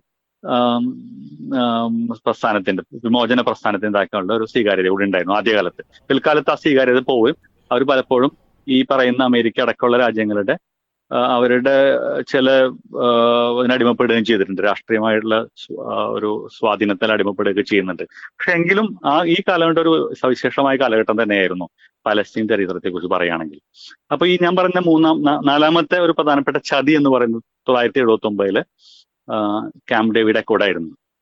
അതുവരെയും പാലസ്റ്റീന്റെ കൂടെ പലസ്തീൻ പ്രശ്നത്തെ മുറുകെ പിടിച്ചിരുന്ന ഈജിപ്ത് പതുക്കെ മറുകണ്ഠം ചാടുകയും ഇസ്രായേലായിട്ട് ഒരു ഒരു എഗ്രിമെന്റ് എന്ന് പറയുന്നത് ആദ്യം സൈൻ ചെയ്യുന്നത് ഈജിപ്റ്റാണ്. അതിന്റെ ഭാഗമായിട്ട് ഈജിപ്തിന് അവരുടെ അവരിൽ നിന്ന് പിടിച്ചടക്കപ്പെട്ട സിനായ് പ്രൊവിൻസ് തിരിച്ചു കൊടുക്കുകയാണ്. അത് പലപ്പോഴും പിന്നെ പല ശക്തികൾക്കും പല അറബ് ശക്തികൾക്കും ഒരു പ്രചോദനമാവുകയും പതുക്കെ പതുക്കെ ഇസ്രായേലും അമേരിക്കയുമായിട്ട് അടുക്കുന്നുണ്ട്. അത് രണ്ടാമത്തെ ഒരു സംഗതിയാണ്. മൂന്നാമത്തെ ഒരു സംഗതി അതേപോലെ തന്നെ ഈ എഴുപതുകൾ ഉണ്ടായിരുന്ന ചില രാഷ്ട്രീയ മാറ്റങ്ങൾ ഇതിനുള്ളിലുള്ള അതായത് ഈ ഇസ്രായേൽ ഉള്ളിലുള്ള ഇസ്രായേൽ നമ്മൾ പരിശോധിക്കുകയാണെങ്കിൽ സയണിസം പലതരത്തിലുള്ള സയണിസം ഉണ്ടായിരുന്നു ഇസ്രായേലിൽ അതിൽ രാഷ്ട്രീയ സ്വാധീനം ഉണ്ടായിരുന്നത് ലേബർ സയണിസം എന്ന് പറയുന്ന കുറെ കൂടെ സോഷ്യലിസ്റ്റുകളായിട്ടുള്ള പ്രത്യേകിച്ച് റഷ്യയിൽ നിന്നും ഈസ്റ്റേൺ യൂറോപ്പിൽ നിന്ന് വന്ന സോഷ്യലിസ്റ്റുകളുടെ ഒരു സ്വാധീനം ഭരണത്തിൽ എപ്പോഴും ഉണ്ടായിരുന്നു. അപ്പൊ അതുകൊണ്ട് അവർ ഒരു ഓഫ് കോഴ്സ് തീർച്ചയായിട്ടും അവർ ഇത്തരം കാര്യങ്ങളിൽ ഒരു ഒരു ഒരു മൃദു സമീപനമായിരുന്നില്ല. എന്നാലും കുറെ കൂടി ഈ ഭരണത്തിനുള്ളിലുള്ള ചില ഒരു ഒരു ചില കാര്യങ്ങളിൽ ഒരു ശ്രദ്ധ ഒരു സോഷ്യലിസ്റ്റിക് ആയിട്ടുള്ള ഓറിയന്റേഷൻ ഭരണത്തിന് കൊടുക്കാൻ കഴിഞ്ഞിരുന്നു ചെറിയ രീതിയിലെങ്കിലും പതുക്കെ എഴുപതുകൾക്ക് ശേഷം ഇതൊരു വലതുപക്ഷ തീവ്രവാദികൾ പല തീവ്ര സ്വഭാവമുള്ള രാഷ്ട്രീയക്കാർ ഈ ഭരണത്തിലേക്ക് കയറി പലപ്പോഴും ഇതൊരു മൊഷേദയാനയൊക്കെ പോലെ ആളുകൾ അതിന് പ്രധാന പോളിസി മേക്കേഴ്സിൽ ഒരാളായി മാറുകയും ചെയ്തു ഇസ്രായേലിന്റെ അങ്ങനെ ഇസ്രായേലിലുള്ള രാഷ്ട്രീയ മാറ്റം. ഈ മൂന്ന് മാറ്റങ്ങൾ ലോകത്ത് നടക്കുന്ന രാഷ്ട്രീയ മാറ്റം അറബ് ലോകത്ത് നടക്കുന്ന രാഷ്ട്രീയ മാറ്റം ഇസ്രായേലിനകത്ത് നടക്കുന്ന രാഷ്ട്രീയ മാറ്റം ഈ മൂന്ന് രാഷ്ട്രീയ മാറ്റങ്ങളാണ് ശരിക്കും ഈ കാലഘട്ടത്തെ നിർണയിച്ചിരുന്നത്. ഇനി അടുത്ത ഘട്ടം പാലസ്റ്റീനെ കുറിച്ചുള്ള ഉള്ളിൽ നടന്ന ചില സംഗതികളെ കുറിച്ച് സൂചിപ്പിക്കാൻ വേണ്ടി ഉദ്ദേശിക്കുന്നത്. ഈ ഘട്ടത്തിൽ പ്രധാനമായിട്ടുണ്ടായിരുന്ന ഒരു കാര്യം നേരത്തെ ഞാൻ സൂചിപ്പിച്ച പോലെ പാലസ്റ്റീൻ വിമോചന പ്രസ്ഥാനത്തിന് ആഗോളതലത്തിൽ വലിയൊരു ഒരു തരത്തിൽ റിസപ്ഷൻ കിട്ടുന്നുണ്ട്. പല അമേരിക്കൻ ബ്രിട്ട ബ്രിട്ടൻ അമേരിക്ക ബ്രിട്ടൻ തുടങ്ങിയിട്ടുള്ള രാജ്യങ്ങൾ പലപ്പോഴും എതിർക്കുമ്പോൾ പോലും മറ്റ് മൂന്നാം ലോക രാജ്യത്ത് വലിയൊരു പ്രസക്തി ഉണ്ടാവും അതിന് റിസപ്ഷൻ കിട്ടുന്നുണ്ട്. പല രാജ്യങ്ങളും ഒരു രാജ്യമായിട്ട് അംഗീകരിക്കുന്ന രാജ്യത്തിന്റെ തുല്യ പദവി രാജ്യമല്ല തുല്യ പദവി കൊടുത്ത് അംഗീകരിക്കും ഡിപ്ലോമാറ്റിക് മിഷൻ അടക്കം ഇന്ത്യ അടക്കമുള്ള രാജ്യങ്ങൾ ഡിപ്ലോമാറ്റിക് മിഷൻ അടക്കമുള്ള ഒരു പദവി കൊടുത്തിട്ട് പലപ്പോഴും ഇവിടെ സ്വീകരിക്കുന്നുണ്ട്. അപ്പൊ അങ്ങനെ വരുമ്പോൾ ഇതൊരു പതുക്കെ ഈ അതോടൊപ്പം തന്നെ പി എൽ ഒ എന്ന് പറയുന്ന പലസ്തീനി മോചന പ്രസ്ഥാനത്തിന് ഒരു ചെറിയൊരു ഒരു മോറൽ ക്രൈസിസ് ഇവിടെ സംഭവിക്കുന്നുണ്ട്. കാരണം വെച്ചാൽ അതിലുള്ളിലുള്ള രാഷ്ട്രീയക്കാർ പതുക്കെ പതുക്കെ പെഡ്വേർഡ് സെയ്തൊക്കെ സൂചിപ്പിക്കുന്ന പോലെ ആ സമയത്താണ് കൃത്യമായിട്ട് ഇങ്ങനെ ഒരു തരം ഒരു ഡിക്ലൈൻ സംഭവിക്കുന്നത്.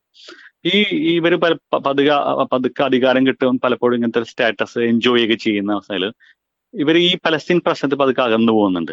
അതിൽ പലതരത്തിലുള്ള രാഷ്ട്രീയ അല്ലെങ്കിൽ വേറെ പല സാമ്പത്തികമായിട്ട് ഇടപാടുകളിലും അല്ലെങ്കിൽ അതിലുള്ള ഒരു തരം അവരൊരു ഒരു എന്താ പറയാ ഒരു മോറൽ ഫാബ്രിക് ഈ ഇതെല്ലാം ഒരു മോറൽ ഫാബ്രിക് തകർന്നതായിട്ട് മനസ്സിലാക്കാൻ പറ്റുന്ന ചില സംഭവങ്ങൾ അവിടെയൊക്കെ വരുന്നുണ്ട്.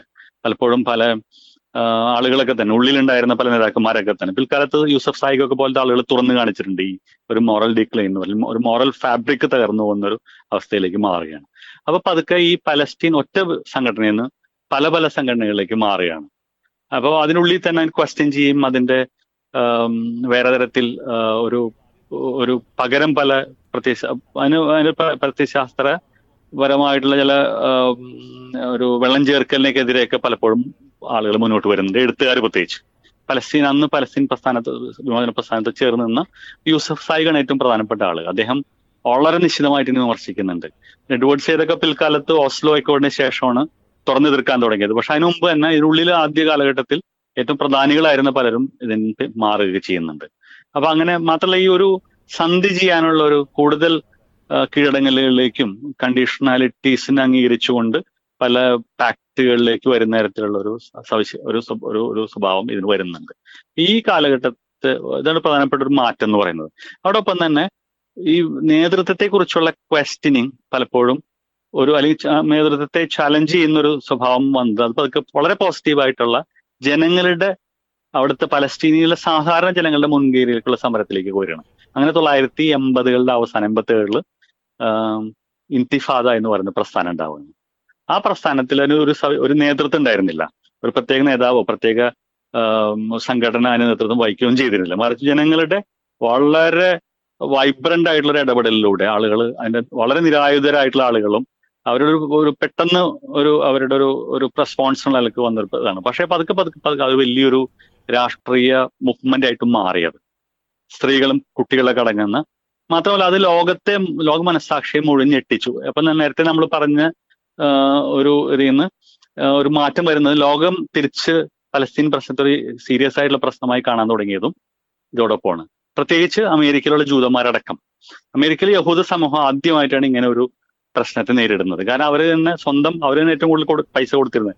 യൂറോപ്പ് യൂറോപ്പിലെ ജൂതന്മാരെക്കാൾ അമേരിക്കയിലെ ജൂതന്മാരാണ് ഏറ്റവും കൂടുതൽ ഇസ്രായേലി രാഷ്ട്രത്തിന് സഹായം ചെയ്തിരുന്നത്. അവർ ഈ ദൃശ്യങ്ങൾ ടെലിവിഷനിൽ വരുന്ന ഈ ഇന്തിഫാദയെ വളരെ ബ്രൂട്ടലായിട്ട് കൈകാര്യം ചെയ്യുന്ന ദൃശ്യങ്ങൾ കണ്ടിട്ട് മനസ്സും അടുത്തിട്ട് ഇസ്രായേലിനെ പതുക്കെ ഇസ്രായേൽ ചോദ്യം ചെയ്യാൻ തുടങ്ങി. ഇസ്രായേൽ അന്നത്തെ ഭരണകൂടത്തെ ചോദ്യം ചെയ്യാൻ തുടങ്ങി. അപ്പൊ അങ്ങനെ ഇസ്രായേൽ ആദ്യമായിട്ട് ഒരു ഇന്റർനാഷണലി ഹേർട്ട് ആവുന്നത് മാത്രമല്ല ഡിപ്ലോമാറ്റിക്കലി ഐസൊലേറ്റ് ചെയ്യപ്പെടുന്നത് ഈ തൊള്ളായിരത്തി എൺപത്തി ഏഴിലെ ഇന്തിഫാദയുടെ സമയത്താണ്. പക്ഷേ അതിനിടയിൽ വേറൊരു സംഭവം പെട്ടെന്ന് ഇത് ഇതിന്റെ ഗതിയൊക്കെ മാറ്റി. അത് സദാം ഹുസൈന്റെ കുവൈറ്റ് ഇൻവേഷൻ ഞാൻ കണക്ട് ചെയ്യാൻ കാരണം സദാം ഹുസൈന്റെ കുവൈറ്റ് ഇൻവേഷനെ കുറിച്ചല്ല എന്റെ. അതും ശരിയാണോ തെറ്റായിരുന്നുള്ള എന്റെ പ്രശ്നം. പക്ഷേ ഈ എൺപത്തി ഏഴിലെ ഒരു പ്രധാനപ്പെട്ട സംഭവം തൊണ്ണൂറ്റുകൾ ആദ്യം വരെ വളരെ ശക്തമായിട്ട് നിന്ന മൂവ്മെന്റ് പെട്ടെന്ന് ലോകത്തിന്റെ അറ്റൻഷൻ അതിൽ നിന്ന് മാറിപ്പോകുന്നു. കാരണം ഈ കുവൈറ്റ് ഇൻവേഷൻ വരുന്ന ഓടിയിട്ട് ഇത് പ്രസക്തമല്ലാതാവുന്നു. അപ്പോൾ അന്ന് സദാം ഹുസൈൻ പറയുന്ന ഒരു കാര്യം അന്ന് പറയുന്ന ഒരു കണ്ടീഷൻ പറയുന്നത് ഞാൻ കുവൈറ്റിൽ നിന്ന് പിന്മാറുന്നുണ്ടെങ്കിൽ ഞാൻ കണ്ടീഷൻ വെക്കുന്ന കണ്ടീഷൻ ഇസ്രായേൽ ഓക്യുപ്പൈഡ് പാലസ്റ്റീൻ വിട്ടുകൊടുക്കുന്ന പറയുന്നത്. ആ അവിടുന്ന് ഡിസെൻഗേജ്മെന്റ് ആണ് അദ്ദേഹം ഉപയോഗിക്കുന്ന വാക്ക്. ആ ഡിസെൻഗേജ്മെന്റ് ഉണ്ടെങ്കിൽ മാത്രമേ ഞാൻ അതിൽ പിന്മാറണമെങ്കിൽ മാത്രമേ അല്ലെങ്കിൽ അവിടെ നിന്നുള്ള ആളുകളെ ഈ ഇസ്രായേലിന്റെ ആ ഭരണകൂടത്തിന്റെ ഒരു സ്വാധീനം അവിടെ നിന്ന് മാറ്റിയാൽ മാത്രമേ ഞാൻ അല്ലെങ്കിൽ അതിന്റെ ഒരു വിട്ടുകൊടുത്താൽ മാത്രമേ ഞാൻ കുവൈറ്റ് വിട്ടുകൾ കൊടുക്കുള്ളൂ എന്ന് ആദ്യ- ഒരു കണ്ടീഷനായിട്ട് പറയുന്നത്. പക്ഷെ അത് അദ്ദേഹത്തിന് മറ്റ് ഫോഴ്സുകൾക്ക് മുമ്പിൽ അദ്ദേഹത്തെ പിടിച്ചെടുക്കാൻ പറ്റായിരിക്കും അവിടെ ഒഴിവാകും. പക്ഷേ സദാം ഹുസൈൻ ചെയ്ത് അന്ന് അവിടെ ചെയ്ത് ശരിയാണോ തെറ്റാണോ എന്നുള്ള ചർച്ചയ്ക്ക് പകരം ഞാൻ ഇത് കണക്ട് ചെയ്യുന്നത് അന്ന് ലോകത്തിന്റെ അറ്റൻഷൻ പെട്ടെന്ന് മാറുന്നത് ഇവിടെയാണ് ശരിക്കും. അത് അത് പെട്ടെന്ന് പിന്നെ ഒരു തരത്തിൽ എന്നാൽ ഈ ഇന്തിഫാദ ഉണ്ടാക്കിയ കുറെ റിസൾട്ടുകളുണ്ട് പോസിറ്റീവ് അതിലൊന്നാണ് ഈ ഓസ്ലോ അക്കോർഡ് എന്ന് പറയുന്ന സമാധാന ഉടമ്പടി. അതും അങ്ങനെ നോക്കുകയാണെങ്കിൽ അതൊരു അതിന്റെ രണ്ട് ഇപ്പോൾ ചതിയുടെ രൂപം അതിന്റെ ഉണ്ട് ശരി. കാരണം ഇപ്പൊ എഡ്വേർഡ് സൈഡൊക്കെ പറയുന്ന പോലെ തന്നെ ഈ ഉടമ്പടികളെല്ലാം ഒരു ചതിയാണ്. ഉടമ്പടികൾ ഒരു തരത്തിലും ജസ്റ്റിസ് നീതി എന്ന് ഒരിക്കലും നടപ്പിലാക്കപ്പെടുന്ന സംഗതികളായിരുന്നില്ല. എപ്പോഴും എന്തെങ്കിലും സ്വാധീനത്തിലൊക്കെ വശംവതരായിട്ടോ അല്ലെങ്കിൽ എന്തെങ്കിലും ഒരു ഉപ ഉപാധികൾ വെച്ചിട്ടോ ഈ കണ്ടീഷണാലിറ്റീസ് എപ്പോഴും ഇപ്പൊ ഈ ഏറ്റവും അവസാനത്തെ ഉടമ്പടി പോലും കണ്ടീഷണാലിറ്റീസിന്റെ ഒരു വലിയ നേരെ ഉണ്ടാവും ഒരിക്കലും അതിലൊരിക്കലും ഈ പ്രധാനപ്പെട്ട നാല് പ്രശ്നങ്ങൾ. ഒന്ന് ഓക്യുപ്പൈഡ് ലാൻഡ് പിന്നെ ഈ റെഫ്യൂജീസിന്റെ പ്രശ്നം. അങ്ങനെ ഇത്ര വളരെ സീരിയസ് ആയിട്ടുള്ള റെഫ്യൂജീസിന്റെ പ്രശ്നം ഇപ്പോഴും ഏറ്റവും വലിയ പ്രശ്നമാണ്. അമേരി ഇനി ഈ പുതിയ പലസ്തീൻ രാഷ്ട്രം ഉണ്ടായ പോലും റെഫ്യൂജീസിന്റെ പ്രശ്നം അന്നും നിലനിൽക്കും. അപ്പൊ ആ അത്തരം പ്രശ്നങ്ങളെ മാനുഷിക പ്രശ്നങ്ങളെ കാണാതെയാണ് ഇപ്പോൾ ഞാൻ ഉദാഹരണം പറയാം. ഞാൻ അടുത്ത കാലത്ത് ലെബനോണിൽ പോയിരുന്നു. ലെബനോണിൽ പോയപ്പോൾ അവിടെ വളരെ സങ്കടകരമായ അവസ്ഥ എന്ന് പറയുന്ന അവിടെ സബ്രാത്ത് ഷട്ടില എന്ന് പറയുന്ന ഒരു പലസ്തീനിയൻ ക്യാമ്പ് ഉണ്ട് നിങ്ങൾക്ക് പലരും കേട്ടിരിക്കും. കാരണം ലബന ലബനാ ലബനാനായിട്ടുള്ള ലബനാനിലെ സിവിൽ വാറിൽ അന്നത്തെ മാരിനൈറ്റ്സുകൾ എന്ന് പറയുന്ന ക്രിസ്ത്യൻ ഗ്രൂപ്പുകളുടെ സഹായത്താൽ അന്ന് ഇസ്രായേൽ അവിടെ കടന്നു കയറിയും അവിടെ ഈ സബ്ര ഷത്തിലെ പലസ്തീനിലെ കൂട്ടകൾ ചെയ്തു അങ്ങനെ വളരെ പ്രസ- പ്രസിദ്ധമായ സ്ഥലമാണ് ഈ ഈ സബ്ര ഷത്തില എന്ന് പറയുന്നത്. അവിടെ എനിക്ക് കാണാൻ കഴിഞ്ഞ ഒരു കാഴ്ച എന്ന് വെച്ചാൽ ലോക അറബ് ലോകത്തിന്റെ പല ഭാഗത്തും പല ഘട്ടങ്ങളിലായിട്ട് തിരിച്ചു വന്നിട്ട്. ഒരു ഉദാഹരണം പറഞ്ഞ സിറിയ. സിറിയയിൽ ആദ്യകാലത്ത് കുടിയേറിയ ജോർഡാനിൽ നിന്ന് നേരെ ഡമാസ്കസിലേക്കാണ് പി എല്ലോടെ ആസ്ഥാനം മാറുന്നത്. അതോടൊപ്പം തന്നെ കുറെ പലസ്തീനികൾ അവിടേക്ക് പാലായനം ചെയ്യുന്നുണ്ട്. ഈ പാലായനം ചെയ്തെന്ന് പറയുന്നത് അവിടെ ഒരു സ്ഥിരമായിട്ടുള്ള ഒരു വീടുണ്ടാക്കുക അല്ലെങ്കിൽ അവിടെ താമസിക്കുക ചെയ്യുന്നില്ല. മറിച്ച് അവർ ആ ഒരു ക്യാമ്പിൽ കഴിയണം ആ ക്യാമ്പിൽ കഴിഞ്ഞ ആളുകൾ പിന്നെയും തിരിച്ചു പാലായനം ചെയ്യണം. ഒന്നുകിൽ ജോർഡാനിലേക്ക് പിന്നെ അവസ്ഥ നന്നായപ്പോൾ ജോർഡാനിലേക്ക് വരുന്നുണ്ട്. അല്ലെങ്കിൽ കൂട്ടപാലായനങ്ങൾ പല പ്രദേശങ്ങളിലേക്ക് നടക്കുന്നുണ്ട്. സിറിയയിൽ നിന്ന് പിന്നെ ലബനനിലേക്ക് തിരിച്ചു വരുന്ന കുറെ പേര്. അപ്പൊ അങ്ങനെ അങ്ങനെ പല ഘട്ടങ്ങളിലുള്ള നിരന്തരമായ പലായനങ്ങളുടെ ചരിത്രം ഈ അറബ് ലോകത്ത് ജീവിക്കുന്ന പലസ്തീനികൾക്കുണ്ട് അത് ഏറ്റവും സങ്കടകരമായ അവസ്ഥ. മൂന്നോ നാലോ പ്രാവശ്യം പലായനം ചെയ്ത കുടുംബങ്ങൾ എനിക്ക് കാണാൻ കഴിഞ്ഞു അവിടെ. അത് വളരെ സങ്കടം ഒരു ഒരു ഒരു ഇത്തരം അഭയാർത്ഥി സമൂഹങ്ങളെ കുറിച്ചും പറയും സംസാരിക്കുമ്പോഴും കാണാൻ പറ്റത്തൊരവസ്ഥയാണ്. അവസ്ഥയാണ് അപ്പോൾ ആ വേദന സത്യത്തിൽ ഇന്നലെ ഡോക്ടർ ഹനൻ അഷ്റാവിയുടെ ആ ട്വീറ്റിലുണ്ട്.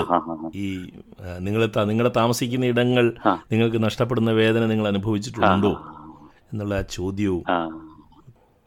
അപ്പൊ അങ്ങനെ ഒരു പല ഘട്ടങ്ങളിലുള്ള പാലായനങ്ങൾ. ഒരു ഒരു ജനത തന്നെ നാലോ അഞ്ചോ ഒരു കുടുംബം ഞാനൊരു കുടുംബത്തിൽ ഡോക്ടർ മുഹമ്മദ് എന്ന് പറയുന്ന ഒരാളുടെ കുടുംബത്തിൽ പരിചയപ്പെട്ടു. അദ്ദേഹത്തിന്റെ കുടുംബം മൂന്നോ നാലോ പാലായനങ്ങൾക്ക് ആ ഓരോ സ്ഥലത്തെ രാഷ്ട്രീയ പ്രശ്നങ്ങൾ രൂക്ഷമാകുമ്പോൾ അവിടെ നിന്ന് അടുത്ത സ്ഥലത്തിലേക്ക് അടുത്ത സ്ഥലത്തേക്ക് പാലായനം ചെയ്യുന്നു. അങ്ങനെ ഓരോ ഓരോ ഗല്ലികളും നമുക്ക് അവിടെ സബ്രഷത്തിലയിൽ ചെന്നാൽ എല്ലാ ഗല്ലികളിലും ഇങ്ങനെ ഇങ്ങനെ ഒരു അടുക്കളാണ് അതിൽ ജോർഡാനിൽ നിന്ന് പലായനം ചെയ്യുന്ന ആൾ തിരിച്ചു വന്ന ആളുകൾ സിറിയൻ തിരിച്ചു വന്ന ആളുകൾ കുറച്ചുകൂടെ മെച്ചപ്പെട്ട അവസ്ഥ പാശ്ചാത്യ രാജ്യങ്ങളിലായിരുന്നു പറയാം. ഈ ഗൾഫ് രാജ്യങ്ങളിൽ ഈ സദാം ഹുസൈന്റെ കുവൈറ്റ് ഇൻവേഷനോട് കൂടിയിട്ട് പലസ്തീനുകളെ പുറത്താക്കുകയാണ് ചെയ്യുന്നത്. പലസ്തീനുകൾ ശത്രുക്കളായി പ്രഖ്യാപിക്കും. പ്രത്യേകിച്ച് കുവൈറ്റ് അടക്കമുള്ള രാജ്യങ്ങൾ സൗദി അടക്കമുള്ള രാജ്യങ്ങൾ. ഇവരെല്ലാം ഇവരെ ശത്രുക്കളായിട്ട് കരുതി ഈ ഒരു ഒരു അവരെ പതുക്കെ അവിടെ നിന്ന് ഓടിക്കുകയും ചെയ്യുന്നുണ്ട്. പല പൊസിഷനിൽ നിന്നും പല ഉയർന്ന സ്ഥാനങ്ങൾ വഹിച്ചിരുന്ന ആളുകളെ അവിടെ നിന്ന് ഒഴിവാക്കുകയും ജോലിയിൽ നിന്ന് ഒഴിവാക്കുകയും തിരിച്ച് നാട്ടിലേക്ക് അയക്കുകയും ചെയ്യുന്നു. നാടെന്ന് പറയുന്നത് പറയാനില്ല. കാരണം ഈ അഭയാർത്ഥി ക്യാമ്പുകളിലേക്ക് തിരിച്ചയക്കുന്ന ഒരു അവസ്ഥ ഗൾഫിലുണ്ടായിരുന്നു.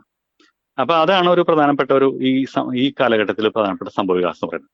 അതോടൊപ്പം തന്നെ വേറൊരു കാര്യം പ്രത്യേകിച്ച് പറയാനുള്ളത്. ഈ അറബികൾ എന്ന് പറയുന്ന അല്ലെങ്കിൽ അറബ് ജനത എന്ന് പറയുന്നതിന്റെ സപ്പോർട്ട് എപ്പോഴും നമുക്ക് നമ്മൾ ഇതുവരെ സംസാരിച്ചത് മനസ്സിലാക്കിയ ഒരു കാര്യം എന്താണെന്ന് വെച്ചാൽ മനസ്സിലാക്കാവുന്ന ഒരു കാര്യം എന്താണെന്ന് വെച്ചാൽ എന്തെങ്കിലും ഒരു രാഷ്ട്രീയ പ്രശ്നം ഒരു രാഷ്ട്രീയ നേതാവ് നേരിടുമ്പോഴോ അല്ലെങ്കിൽ ഒരു പൊതുവായിട്ട് ഒരു സമൂഹം നേരിടുമ്പോഴാണ് ഈ പലസ്തീൻ പ്രശ്നം ഒരു പ്രശ്നമായിട്ട് വരുന്നത്. അപ്പൊ മാത്രം ഏറ്റു പിടിക്കാവുന്ന ഒരു സംഗതിയായിട്ട് മാത്രം പലസ്തീൻ പ്രശ്നം മാറുന്നുണ്ട്. അങ്ങനെ പൊതുവെ ഒരു ഒരു ഒരു പൊളിറ്റിക്കൽ ആയിട്ടുള്ള ഏറ്റെടുക്കൽ മുഴുവൻ ഇത്തരം ഏറ്റെടുക്കലായിരിക്കും. അപ്പൊ അങ്ങനെ ഇറാൻ പതുക്കെ ഇതിലേക്ക് ഇതിലേക്കായിരുന്നു കടന്നു വരുന്നത്. ഇറാന്റെ ഒരു വരവ് തന്നെ വലിയൊരു പ്രത്യേകത ഉണ്ട് കാരണം വെച്ചാൽ തൊള്ളായിരത്തി എഴുപത്തി ഒമ്പതിൽ വിപ്ലവത്തിന് ശേഷം ഇറാൻ ഒരു ഇസ്ലാമിക രാജ്യം റിപ്പബ്ലിക്കായിട്ട് പ്രഖ്യാപിക്കുമ്പോൾ അതിന്റെ ആദ്യത്തെ ഒരു പ്രധാനപ്പെട്ട അജണ്ട ഇസ്രായേലി പലസ്തീൻ പ്രശ്നത്തിൽ ഇടപെടുക എന്നുള്ളതായിരുന്നു.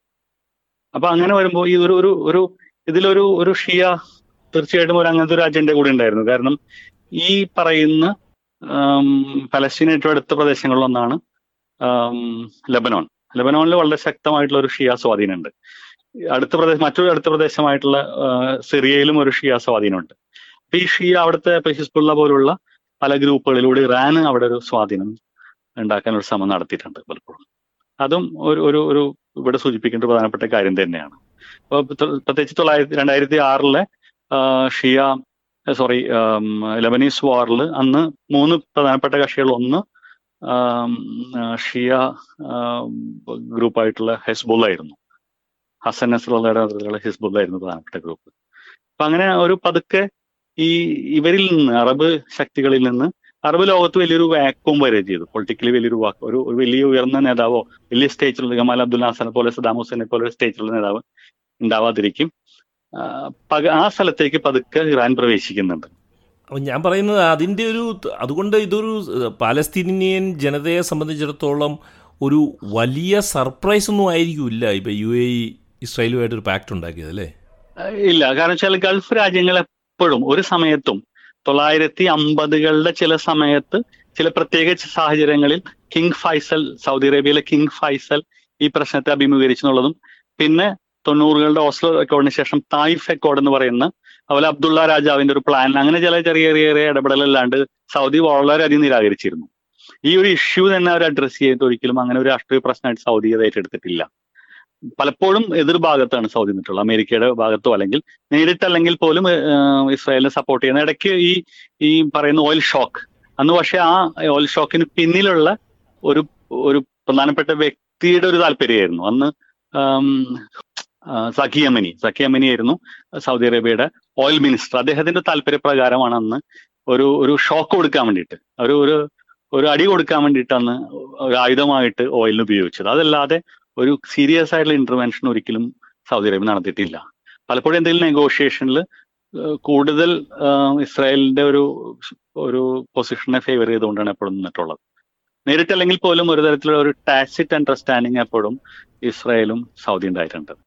അത് ഇപ്പൊ ഈ ഇതിലടക്കം അങ്ങനെ വരുന്നുണ്ട്. കാരണം വെച്ചാൽ ഇതിലടക്കം ഇപ്പൊ പല കമന്റേറ്റേഴ്സും പറയുന്നത് ഈ തൊള്ളായിരത്തി പതിനേഴിലും പത്തൊമ്പതിലും നടത്തിലുള്ള നടന്നിട്ടുള്ള ഒരു സീരീസ് ഓഫ് സീക്രട്ട് പാക്റ്റുകളുണ്ടല്ലോ അതേപോലത്തെ ഒരു പാക്റ്റുകളാണ് ഇപ്പൊ നടന്നുകൊണ്ടിരിക്കുന്നത് മുഴുവൻ. ഇപ്പൊ ഈ യു എ ഇസ്രായേൽ ഡീലായാലും സൗദി ഇസ്രായേൽ ഡീലായാലും ഒരു ഒരു സെഞ്ചുറിക്ക് ശേഷം തിരിച്ചു വരികയാണ് ഈ പഴയ ഈ ഇതിന്റെ അതുകൊണ്ട് അവർക്ക് ഒരു പുതിയ അവതാരങ്ങളാണ് ഇതിന്റെ. അന്നത്തെ നൂറ് വർഷത്തിന് ശേഷം പലസ്തീൻ ഇഷ്യൂവിൽ യാതൊരു മാറ്റം വന്നിട്ടില്ല. പലസ്തീനികൾ പഴയ അവസ്ഥയിലും അവരുടെ അവസ്ഥയ്ക്ക് ആരും മാറ്റം വന്നിട്ടുള്ള തെളിവാണ് ഈ പുതിയ പാക്കുകളെല്ലാം. അവർ വീണ്ടും ചതിക്കപ്പെടുകയാണെന്നുള്ള ഒരു വലിയ സൂചന അവർക്ക് തന്നെ മനസ്സിലാവുന്നുണ്ട്. ഇപ്പൊ ഹനാൻ അഷാവിയുടെ എഴുത്തിൽ വലിയ സൂചന ഉണ്ട് അല്ല എന്റെ എന്റെ ഒരു ചോദ്യമേ. വളരെ വേദനാജനകമാണെങ്കിൽ പോലും അതായത് ലോകത്തിൽ ഒരു വലിയ വിഭാഗം ആളുകൾ ഇമോഷണലി സപ്പോർട്ട് ചെയ്യുന്ന ഒരു വലിയ കോസ് പലസ്തീനിയ ജനതയുടെ കോസ് പക്ഷേ അതേസമയം തന്നെ വല്ലാതെ ഒറ്റപ്പെട്ട് നിൽക്കുകയും ഏതാണ്ട് പരാജയം മുന്നിൽ വന്ന് നിൽക്കുന്നത് പോലെ പലസ്തീന് തോന്നുകയും ചെയ്യുന്നു എന്ന് പറയും. വേണ്ടപ്പെട്ടവരെല്ലാം ഉപേക്ഷിക്കുകയും ഒരു ലോകാഭിപ്രായം ഉണ്ടെങ്കിൽ തന്നെ അവരുടെ കോസിന് വേണ്ടി ഒരു ലോകാഭിപ്രായം ഉണ്ടെങ്കിൽ തന്നെ അവരുടെ സഹനം അവരൊറ്റയ്ക്ക് നേരിടേണ്ടി വരേണ്ട ഒരു ഒരു അവസ്ഥ. അത് വളരെ പ്രസക്തമായ ഒരു ചോദ്യമാണ്. ഞാൻ അതിന് കടക്കുന്നതിന് മുമ്പ് ഒരു ചെറിയ വാചകം പറയാം. ഒരു വളരെ പ്രസക്തമായ വാചകമുണ്ട്. പാലസ്റ്റീൻ ഒരു ഡോക്യുമെന്ററിയും ഇസ്രായേൽ ഒരു ഫീച്ചർ ഫിലിമുമാണ്. കാരണം പലസ്തീൻ എന്ന് പറയുന്നത് ഇപ്പോ പലസ്തീൻ നമുക്ക് ഒരു ഈ അതിൽ ഞാൻ ആദ്യം ഒരു കഥ പറയാം. അത് അത് അതിനോട് കണക്ട് ചെയ്യുന്ന ഒരു കഥ പറയാം. തൊള്ളായിരത്തി നാൽപ്പതുകളുടെ അവസാനം നടന്ന ഒരു അറബ് കൂട്ടക്കൊലയിൽ അന്ന് ഒരു ഏരിയൽ ഷാരോൺ എന്ന് പറയുന്ന പിൽക്കാലത്ത് ഇസ്രായേലിന്റെ പ്രസിഡന്റ് ആയിരുന്ന അദ്ദേഹത്തിന്റെ ഇൻവോൾവ്മെന്റിനെ കുറിച്ച് അന്വേഷിക്കുന്ന ഒരു കമ്മീഷൻ ഒരു ഒരു കോടതി. ആ കോടതിയിൽ കേസ് നടക്കുന്നു ട്രയൽ നടക്കുകയാണ്. ആ ട്രയലിൽ അദ്ദേഹത്തെ വിചാരണ ചെയ്യപ്പെടുകയാണ്. അപ്പൊ അദ്ദേഹം ഇത് വിചാരണ ചെയ്യുമ്പോൾ അദ്ദേഹത്തോട് ചോദിക്കുന്ന ഒരു ചോദ്യമുണ്ട്. നിങ്ങൾ എന്താണ് ഇന്നസെന്റ് ആയിട്ടുള്ള ജഡ്ജി ചോദിക്കുന്ന ഇന്നസെന്റ് എന്ന് പറയുന്ന പ്രത്യേകം പറയുന്നുണ്ട്. ഇന്നസെന്റ് ആയിട്ടുള്ള അറബുകളെ നിങ്ങൾ കൊന്നതിന് കാരണം എന്താണെന്ന് ചോദിക്കുന്നു. അപ്പൊ അദ്ദേഹം പറയുന്നത് ഞങ്ങൾ ഞാൻ അല്ല കുറ്റക്കാരൻ. കുറ്റക്കാരൻ ഇസ്രയേലി സ്റ്റേറ്റ് ആണ്. കാരണം നിങ്ങൾ ഞങ്ങൾക്കൊരു വാഗ്ദാനം തന്നിരുന്നു. ഞങ്ങളോട് ഇങ്ങോട്ട് വരാൻ ആവശ്യപ്പെടുമ്പോൾ പല രാജ്യങ്ങളിൽ നിന്നും യൂറോപ്പിന്റെ പല രാജ്യങ്ങളും ഞങ്ങളോട് ഇങ്ങോട്ട് വരാൻ ആവശ്യപ്പെടുമ്പോൾ നിങ്ങൾ ഒരു വാഗ്ദാനമുണ്ട്. ആ വാഗ്ദാനം എന്താണെന്ന് വെച്ചാൽ പാലസ്റ്റീൻ എന്ന് പറയുന്നത് ഒരു ആളുകളില്ല ആൾപ്പാർപ്പില്ലാത്ത സ്ഥലമാണ്. Empty land land without people അപ്പോൾ ആ രാജ്യത്ത് അത് ആ രാജ്യം ആ സ്ഥലം രാജ്യമില്ലാത്ത ആളുകൾക്ക് വേണ്ടി അത് യഹൂദർക്ക് വേണ്ടിയിട്ടുള്ള രാജ്യമാണ്. അത് land without people is for people without land എന്ന് പറയുന്ന ഒരു ഒരു പ്രോമിസ് ഞങ്ങൾക്ക് തന്നിട്ടുള്ളത്. ഞങ്ങൾ ഇവിടെ വരുമ്പോൾ ഞങ്ങൾ ചുറ്റും കാണുന്ന അറബിയിലാണ് അപ്പൊ അതുകൊണ്ട് ഞങ്ങൾ വെടിവെച്ചു കൊള്ളുന്ന ഒരു വളരെ രസകരമായ ലോജിക്കാണ് അത് ഉപയോഗിക്കുന്നത്.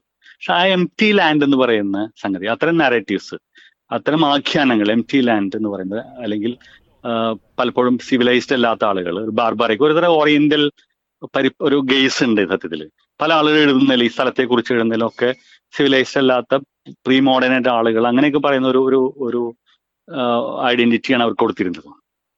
അപ്പൊ പലപ്പോഴും അപ്പോൾ നമ്മൾ പലപ്പോഴും ഒരു ഒരു തുല്യ രീതിയിലുള്ള ഒരു സാമൂഹിക പരിഗണനയുടെയോ അല്ലെങ്കിൽ മനുഷ്യാവകാശത്തിന്റെ ഒരു ഒരു ഇത് കിട്ടിയിരുന്നില്ല. അവരങ്ങനെ റൈറ്റ്സ് ഇല്ലാത്ത ആളുകളായിരുന്നു എപ്പോഴും കരുതുന്നുണ്ട് ലോകം. അവർ റൈറ്റ്സ് എന്ന് പറയുന്നത് നമുക്കൊരു സഹതാപമാണ് അവർക്ക് ഉള്ളത്. പൊളിറ്റിക്കൽ ഒരു സോളിഡാരിറ്റി അല്ല. മറിച്ച് ഒരു സഹതാപമാണ് പലപ്പോഴും ഉള്ളത്. അല്ലെങ്കിൽ നമ്മൾ കാണുന്ന ഇമേജിലുള്ള ടെലിവിഷൻ ഇമേജുകളിലോ അല്ലെങ്കിൽ പത്രങ്ങളിൽ കൊടുക്കുന്ന ഫോട്ടോസിലൊക്കെ ഉള്ള നിരന്തരമായി അടിച്ചമർത്തപ്പെടുന്ന ആ ഒരു ഇമേജ് നമുക്കുള്ളത് നമ്മളോട്. നമ്മളൊരു തുല്യ പരിഗണന അല്ലെങ്കിൽ രാഷ്ട്രീയ പരിഗണന ഒരു സോളിഡാരിറ്റി ഒരിക്കലും ആ രീതിയിൽ വളരെ കുറച്ച് മാത്രമേ അങ്ങനെ കിട്ടിയിട്ടുള്ളൂ. അപ്പൊ ഈ ഒരു എം ടി ലാൻഡിലെ ഇങ്ങനെയുള്ള ആളുകൾ എന്നുള്ള ഒരു സംഗതിയിലാണ് എപ്പോഴും. അല്ലെങ്കിൽ ഒരു നമുക്ക് ഒരു ഒരു തരത്തിൽ ആക്സസ് ഇല്ലാത്ത നമുക്ക് ആക്സസ് ചെയ്യാം. കിട്ടാൻ പറ്റുന്ന തരത്തിലുള്ള വരുന്ന തരത്തിലുള്ള ഒരു ഇതുണ്ട്. മാത്രമല്ല ഈ ലോകത്ത് പ്രത്യേകിച്ച് ഈ ഈ അറബ് ലോകത്ത് മുഴുവൻ ലോകത്ത് മുഴുവൻ ഈ പ്രശ്നമുണ്ട്. കാരണം അറബ് ലോകത്ത് ഇവരെ കാണുന്നത് ഇപ്പൊ ഗൾഫിൽ ഞാൻ കുറച്ചു കാലം ജീവിച്ചിരുന്ന ഒരാളാണ്. അപ്പൊ അവിടെ പലസ്തീനികളെ കാണുന്നത് ഭരണകൂടങ്ങൾ ഒരു തരത്തിൽ ഇവരെ ഒരു ഒരു ത്രട്ടായിട്ട് കാണുന്നത് പലപ്പോഴും. ഒരു പൊളിറ്റിക്കൽ മാത്രമല്ല ഒരു സാംസ്കാരികമായിട്ടും ഒരു കൾച്ചറൽ ത്രട്ടായിട്ട് ഇവരെ കാണുന്നത്. കാരണം ഇവരുടെ സംസാരം ഇവരുടെ ഒരു വളരെ ബോൾഡായിട്ട് ആളുകളും വളരെ എന്താ തുറന്ന ആളുകളുമാണ്. വളരെ ഓപ്പൺ ആയിട്ടുള്ള ആളുകളാണ്. ആ പെട്ടെന്ന് അവർ അവരോട് ഒരു ഒരു നെറേറ്റീവ്സ് ഇങ്ങനെ ഇവർക്കെതിരെ ഇങ്ങനെ അവരുടെ ലൈഫ് സ്റ്റൈലിനെ കുറിച്ചും അവരുടെ രാഷ്ട്രീയത്തെക്കുറിച്ചും അവരുടെ ഇടപെടലിനെ കുറിച്ചൊക്കെ ഒരു തരം പലതരത്തിലുള്ള തിയറികൾ ഇങ്ങനെ പ്രചരിച്ചുകൊണ്ടിരിക്കും ഓരോ സ്ഥലത്ത്. അവരെവിടെ ചെല്ലുന്നു അവിടെയൊക്കെ അവർക്കെതിരെ ഒരു വലിയ സംഘം പലതരത്തിലുള്ള ഗോസിപ്പുകൾ അങ്ങനെ ഒരു ഒരു നമ്മുടെ ഈ ഇന്ത്യയിലൊക്കെ ഉള്ള പോലത്തെ പല ദളിതരെ കുറിച്ചും ന്യൂനപക്ഷങ്ങളെ കുറിച്ചൊക്കെ ഉള്ള പലതരത്തിലുള്ള ആഖ്യാനങ്ങൾ ഇവർക്ക് ചുറ്റും എല്ലാ സ്ഥലത്തും ഉണ്ട്. അത് ഇപ്പോ വിദേശ ഇപ്പോ പാശ്ചാത്യ രാജ്യങ്ങളിൽ ഇപ്പൊ ഞാൻ അടുത്ത കാലത്ത് ഡെൻമാർക്കിൽ ഒരു വർഷം താമസിക്കാനുള്ള ഇട വന്നു. അപ്പൊ അവിടെയൊക്കെ ഇതിന്റെ ഒരു എക്സ്റ്റൻഷൻ ആണ് ശരിക്കും. അറബികളാണ് ഇതിൽ ഏറ്റവും കൂടുതൽ ഇൻവോൾവ് ചെയ്യുന്നത്. ഈ കാര്യങ്ങൾ പ്രചരിപ്പിക്കാൻ ഏറ്റവും കൂടുതൽ ഇൻവോൾവ് ചെയ്യുന്നത്. അത്തരം ഒരു ഒരു പ്രവൃത്തി ചെയ്തുകൊണ്ടിരിക്കുന്ന എപ്പോഴും സഹ അറബികളാണ് പലപ്പോഴും. അറബ് ഫ്രണ്ട്സ് ആണ് ഇപ്പോൾ ഇവരെ കുറിച്ചുള്ള മോശപ്പെട്ട പ്രചരിപ്പിക്കുന്നത്. അപ്പൊ അത് ലോകത്തിന് അങ്ങനെ ഒരു ഒരേ ഒരു സമയത്ത് ഒരു സിമ്പതി ഉണ്ട് ഒരു സമയത്ത് ഒരു തരത്തിലുള്ള ഒരു നമ്മൾ ഐഡന്റിഫൈ ചെയ്തിട്ടുണ്ട് ഇവരെ ഒരു നിരന്തരമായിട്ട് പീഡിപ്പിക്കപ്പെടുന്ന ഒരു ജനത എന്നുള്ളത് നമ്മൾ മനസ്സിലാക്കുന്നുണ്ട്. പക്ഷെ അതേ സമയത്ത് തന്നെ നമ്മുടെ തൊട്ടടുത്ത് അവർ ജീവിച്ചാൽ നമ്മൾ ഒരു ശത്രുവായി മാറി ശത്രുവായി കാണുകയും ചെയ്യും അവരെ. അപ്പൊ ഒരു ഒരു ഒരു വേൾഡ് പബ്ലിക് സ്ഫിയറിൽ ഇങ്ങനെ വേറെ തരത്തിൽ ഒരു ഗ്ലോബൽ പബ്ലിക് സ്ഫിയറിൽ അവരുടെ ഒരു പ്രസൻസ് ഇങ്ങനെ അവരുടെ പ്രശ്നങ്ങളൊക്കെ ഇങ്ങനെ ഉയർന്നു വരുന്നുണ്ട്. മറിച്ച് ഒരു ഒരു എവറിഡേ ലൈഫിൽ എപ്പോഴും ഒരു ശത്രുവായിട്ട് അവരെ കാണുകയും ചെയ്യുന്നത്. അങ്ങനത്തെ ഒരു- കോൺട്രഡിക്ഷൻ എപ്പോഴും ഉണ്ട്. വളരെ നിങ്ങൾക്ക് മനസ്സിലായി. ഇപ്പൊ മഹമ്മൂദ് ദർവിഷിന്റെ ഒക്കെ പോയിട്രി വളരെ രീതിയിൽ വലിയ രീതിയിലൊക്കെ പ്രചരിപ്പിക്കുന്നുണ്ട്. പക്ഷെ നമ്മൾ ആ മഹമ്മൂദ് അറബിഷിനെ വായിച്ചിട്ട് അതിന് ഒരു അതിനെ അപ്രീസിയേറ്റ് ചെയ്യുന്ന ഒരു അറബ് ജനത അല്ല നമ്മൾ ഗൾഫിൽ കാണുന്നത്. അതെ ഞാൻ ഞാൻ അഞ്ചു കൊല്ലം ഗൾഫിലുണ്ടായിരുന്നു എനിക്ക് വളരെ കൃത്യമായിട്ട് നേരിട്ട് അനുഭവങ്ങളുണ്ട് അറിയാലോ നേരിട്ട അനുഭവമുണ്ട് ഈ പലസ്തീനിയൻ ഈ അവരെ കുറിച്ച് ട്രാഫിക് നിയമങ്ങൾ അനുസരിക്കാത്ത ആളുകൾ അല്ലെങ്കിൽ വൃത്തിയില്ലാത്ത ആളുകൾ എന്നൊക്കെ പറഞ്ഞ്. പലതരത്തിലുള്ള മോശപ്പെട്ട പ്രചരണങ്ങൾ അവരെ കുറിച്ച് എമിറാത്തികളും അല്ല മറ്റ് അറബ് കൺട്രീസിൽ നിന്നും ദുബായിലും യു എയിലും താമസിക്കുന്ന ആളുകളും പലസ്തീനിയൻസിനെ കുറിച്ച് സംസാരിക്കുന്നത് ഞാൻ പല പ്രാവശ്യം കേട്ടിട്ടുണ്ട്. അപ്പൊ അങ്ങനെ ഒരു വലിയൊരു പ്രചരണം അവരെ കുറിച്ചുണ്ട്. അപ്പൊ അതിന്റെ അത് ഈ പറയുന്ന ഞാൻ നേരത്തെ സൂചിപ്പിച്ച എരിൽ ഷാരോണിന്റെ ഒരു ഒരു കുയുക്തി ഉണ്ട്. ഇതിന്റെ. ആ കുയുക്തി എപ്പോഴും ലോകത്തെ മുഴുവൻ വർക്ക് ചെയ്യുന്നുണ്ട്. ആ ഒരു എം ടി ലാൻഡ് എന്നുള്ളതും സിവിലൈസ്ഡ് അല്ലാത്ത ആളുകൾ എന്നുള്ളതും അല്ലെങ്കിൽ മോഡേണിറ്റി തൊട്ട് നിന്നാത്ത ആളുകൾ എന്നുള്ള ഒരു പ്രചരണം മൊത്തം അറബ് ലോകത്ത് അറബ് ലോകം ഏറ്റെടുത്തിട്ടുണ്ട് എത്ര പ്രബുദ്ധരായിട്ടുള്ള ജനതയാണെങ്കിൽ പോലും ഈ പ്രശ്നം വരുമ്പോൾ അവർക്കൊരു അകൽച്ച പലസ്തീനോട് ഉണ്ടാവുന്നുണ്ട് അത് നമ്മുടെ സ്വന്തം ജീവിതത്തിൽ എനിക്ക് മനസ്സിലായിട്ടുണ്ട് നമ്മുടെ പല സുഹൃത്തുക്കളെയും ഈ അറബ് മറ്റ് പ്രദേശങ്ങളിൽ നിന്ന് അറബ് സുഹൃത്തുക്കളെ ഇവർ പതുക്കെ അകറ്റി നിർത്താനുള്ള ഒരു പ്രവണത കാണിക്കാറുണ്ട്. അത് ഈ പാശ്ചാത്യ രാജ്യത്ത് പോലും അങ്ങനെ സംഭവമുണ്ട്. ഈ പലസ്തീൻ ഇഷ്യൂവിൽ ഒരു അറബ് ജനതയുടെ അവർ ഐഡന്റിഫൈ ചെയ്യുകയും ഒരു ജനതയുടെ ഒരു ഐക്യം ഉണ്ടാവുകയും ചെയ്യില്ല എന്ന് ഇസ്രയേലിനും ഇസ്രയേലിന്റെ സഖ്യരാഷ്ട്രങ്ങൾക്കും ഉറപ്പാണെന്നാണ് എനിക്ക് തോന്നുന്നത്. തീർച്ചയായിട്ടും. കാരണം ഒരിക്കലും ഇനി അതൊരു ഒരു പലസ്തീൻ പ്രശ്നം എന്ന് പറയുന്ന സംഗതി അങ്ങനെ ഒരു അതിന്റെ ഭാഗമായിട്ട് ഒരു അറബ് ലോകത്തൊരു വലിയ ഒരു വലിയ രാഷ്ട്രീയ പ്രസ്ഥാനം രൂപപ്പെടുക അല്ലെങ്കിൽ ഒരു അതിനോട് അനുകൂലമുള്ള ഒരാൾ ജനത അങ്ങനെ മുന്നോട്ട് വരെ ചെയ്യുന്ന എനിക്ക് തോന്നുന്നില്ല കാരണം എപ്പോഴും ഇപ്പൊ പലസ്തീൻ പ്രശ്നം വാർത്തയെ പോലും ഇല്ലാണ്ടായി മാറിക്കഴിഞ്ഞു. ഇപ്പൊ സിറിയയുടെ ഈ റെഫ്യൂജീസ് ക്രൈസിസ് ഒക്കെ വന്ന വന്നോടിയിട്ട് മറ്റ് മിഡിൽ ഈസ്റ്റിലെ പല പ്രദേശങ്ങളിലെ പല പ്രശ്നങ്ങളുമായിട്ട് വാർത്തകൾ നിറഞ്ഞു നിൽക്കുമ്പോൾ അപ്പൊ അതൊക്കെ അതിന്റെ സ്ഥാനം തന്നെ ഇല്ലാണ്ടായി മാറി. ഇപ്പൊ നമുക്ക് ഇപ്പൊ മാത്രമല്ല ഇസ്രായേൽ അതിനൊരു തീവ്രവാദി പ്രസ്ഥാനമായിട്ട് പലസ്തീൻ ജനതയെ തീവ്രവാദികളായിട്ടും നിരന്തരമായിട്ട് അവർ ഇമേജ് തന്നെ മാറ്റുന്ന തരത്തിലുള്ള ടെലിവിഷൻ ചിത്രങ്ങൾ ഇപ്പൊ നമുക്ക് കിട്ടിക്കൊണ്ടിരിക്കുകയാണ് ഇപ്പോൾ അപ്പൊ അങ്ങനെ ഒരു തരം അതിലും ഇസ്രായേൽ വിജയിച്ചു കഴിഞ്ഞിട്ടുണ്ട്. അവരെ ഈ അവിടുത്തെ സമാധാനമായി പ്രവർത്തിക്കുന്ന പല സംഘങ്ങളെയും പലപ്പോഴും തീവ്രവാദികളുടെ ഗ്രൂപ്പായിട്ട് ചിത്രീകരിക്കാൻ ഇസ്രായേലും കഴിഞ്ഞിട്ടുണ്ട്. അപ്പൊ അതിനൊരു ലെജിറ്റിമസി ലെജിറ്റിമസി തകർക്കാൻ കഴിഞ്ഞിട്ടുണ്ട് പലപ്പോഴും. നമ്മൾ ഈ സംഭാഷണത്തിന്റെ അവസാന ഭാഗത്തായിട്ട് എനിക്ക് വെച്ച് പറയാനുള്ള ഒരു പോയിന്റ്. ഒരുപക്ഷെ പാലസ്തീൻ പ്രശ്നത്തിന്റെ ലെജിറ്റിമസിയും പാലസ്തീൻ പ്രശ്നം കൂടുതൽ പ്രസക്തമായ രീതിയിൽ ഉന്നയിക്കപ്പെടുകയും ചെയ്യുന്നത് അതൊരു അറബ് പ്രശ്നം എന്നതിനുപരി ഒരു മാനുഷിക പ്രശ്നമായിട്ട് ലോക രാഷ്ട്രീയം അത് ഏറ്റെടുക്കുമ്പോൾ മാത്രമായിരിക്കും. തീർച്ചയായിട്ടും ശരിയാണ്. കാരണം വെച്ചാൽ അതൊരു ഇപ്പോ പലപ്പോഴും അറബ് ഇസ്ലാമിക പ്രശ്നം കൂടെ ആയിട്ടാണ് ആൾക്കാർ കാണുന്നത്. അപ്പൊ അവിടെ എത്ര മറ്റു വിഭാഗങ്ങളുണ്ട്? മുസ്- മുസ്ലിങ്ങളല്ലാത്ത ആളുകളുണ്ടെന്ന് പോലും ആൾക്കാർക്ക് അറിയില്ല. മുഴുവൻ ഒരു തരത്തിലുള്ള ഒരു അല്ലെങ്കിൽ ഒരു ആ ഒരു ഇതിന്റെ ലെജിറ്റിമസി തകർക്കുന്ന തരത്തിലുള്ള ചില ചില ദുസ്സൂചനകൾ നൽകുന്ന ചില പ്രസ്താവനകളും പിന്നെ അത്തരം പത്രവാർത്തകളാണ് നമ്മൾ നിരന്തരം കണ്ടുകൊണ്ടിരിക്കുന്നത്. അപ്പൊ ആ വിഷ്വൽസ് തന്നെ പലസ്തീൻ എന്ന് നേരത്തെ ഞാൻ പറഞ്ഞില്ല ഒരു ഡോക്യുമെന്ററി എന്ന് പറയുന്ന ഒരു സംഭവമാണ് ഇപ്പോൾ പലസ്തീൻ. ആ ഡോക്യുമെന്ററി എന്ന് പറയുന്ന അതിനിങ്ങനെ അത് നമ്മൾ നമ്മളെ എവിടെയോ ഇങ്ങനെ വേട്ടയാടിക്കൊണ്ടിരിക്കുന്നത്. പക്ഷെ അത് നേരിട്ട് ഒരു പൊളിറ്റിക്കൽ സ്വാഡായിട്ട് കൊടുക്കാനോ അതിന് മനസ്സിലാക്കാനോ നമുക്ക് അതിന് പ്രശ്നം അവസാനിക്കേണ്ടതിന്റെ ഒരു കാര്യത്തെ കുറിച്ച് ചിന്തിക്കാനും നമുക്ക് കഴിയുന്നില്ല. ഒരു വലിയ ദൗർഭാഗ്യകരമായ കാര്യമാണ്. അത് തന്നെ. വലിയ വേദനയോട് കൂടിയാണ് നമ്മൾ ഈ ചർച്ച അവസാനിപ്പിക്കുന്നത്. പക്ഷെ അതേസമയം തന്നെ ഇലിയാസ് വളരെ കൃത്യമായിട്ട് പറഞ്ഞതുപോലെ ഇതുപോലെയുള്ള പ്രശ്നങ്ങൾ ഉണ്ടാകുന്ന സമയത്ത് മാത്രം നമ്മുടെ സഹതാപവും അനുതാപവും ഒക്കെ നാം കൊടുക്കുകയും അതേസമയം അതിന് പിറ്റേന്ന് മുതൽ നാം നമ്മുടേതായിട്ടുള്ള കൺസേണിലേക്ക് പോവുകയും അവരെ സഹിക്കുവാൻ വിടുകയും ചെയ്യുന്ന ഒരവസ്ഥയാണുള്ളത്.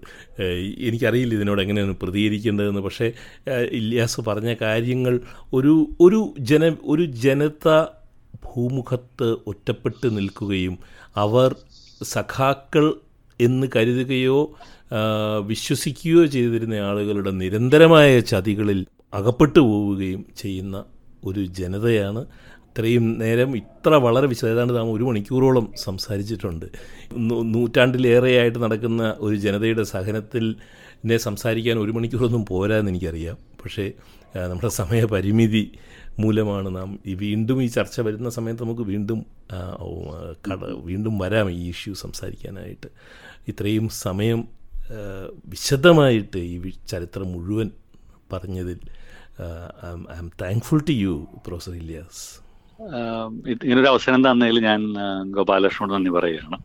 ഇത് കേൾക്കുന്ന ആളുകളോടും നന്ദി പറയുകയാണ്. ചതികളുടെ ചരിത്രം. സ്വന്തം എന്ന് പലസ്തീനിയൻ ജനത കരുതിയ ജനതകൾ ഓരോന്നോരോന്നായി പലസ്തീൻ ജനതയെ എങ്ങനെയാണ് കൈയൊഴിയുന്നത് എന്ന വിഷയത്തെക്കുറിച്ച് ദില്ലി ദാലിയിൽ ഇന്ന് സംസാരിച്ചത് പ്രൊഫസർ എം എച്ച് ഇല്ലിയാസാണ് കേരളത്തിലെ മഹാത്മാഗാന്ധി സർവകലാശാലയിൽ school of Gandhian thought and development സ്റ്റഡീസിന്റെ head of the ഡിപ്പാർട്ട്മെന്റും ഡയറക്ടറുമാണ് പ്രൊഫസർ ഇലിയാസ് ദിലീദ് അലിയുടെ ഈ ലക്കം ഇവിടെ അവസാനിക്കുകയാണ്. കേട്ട സുമനസ്സുകൾക്ക് നന്ദി. സ്നേഹപൂർവം എസ് ഗോപാലകൃഷ്ണൻ.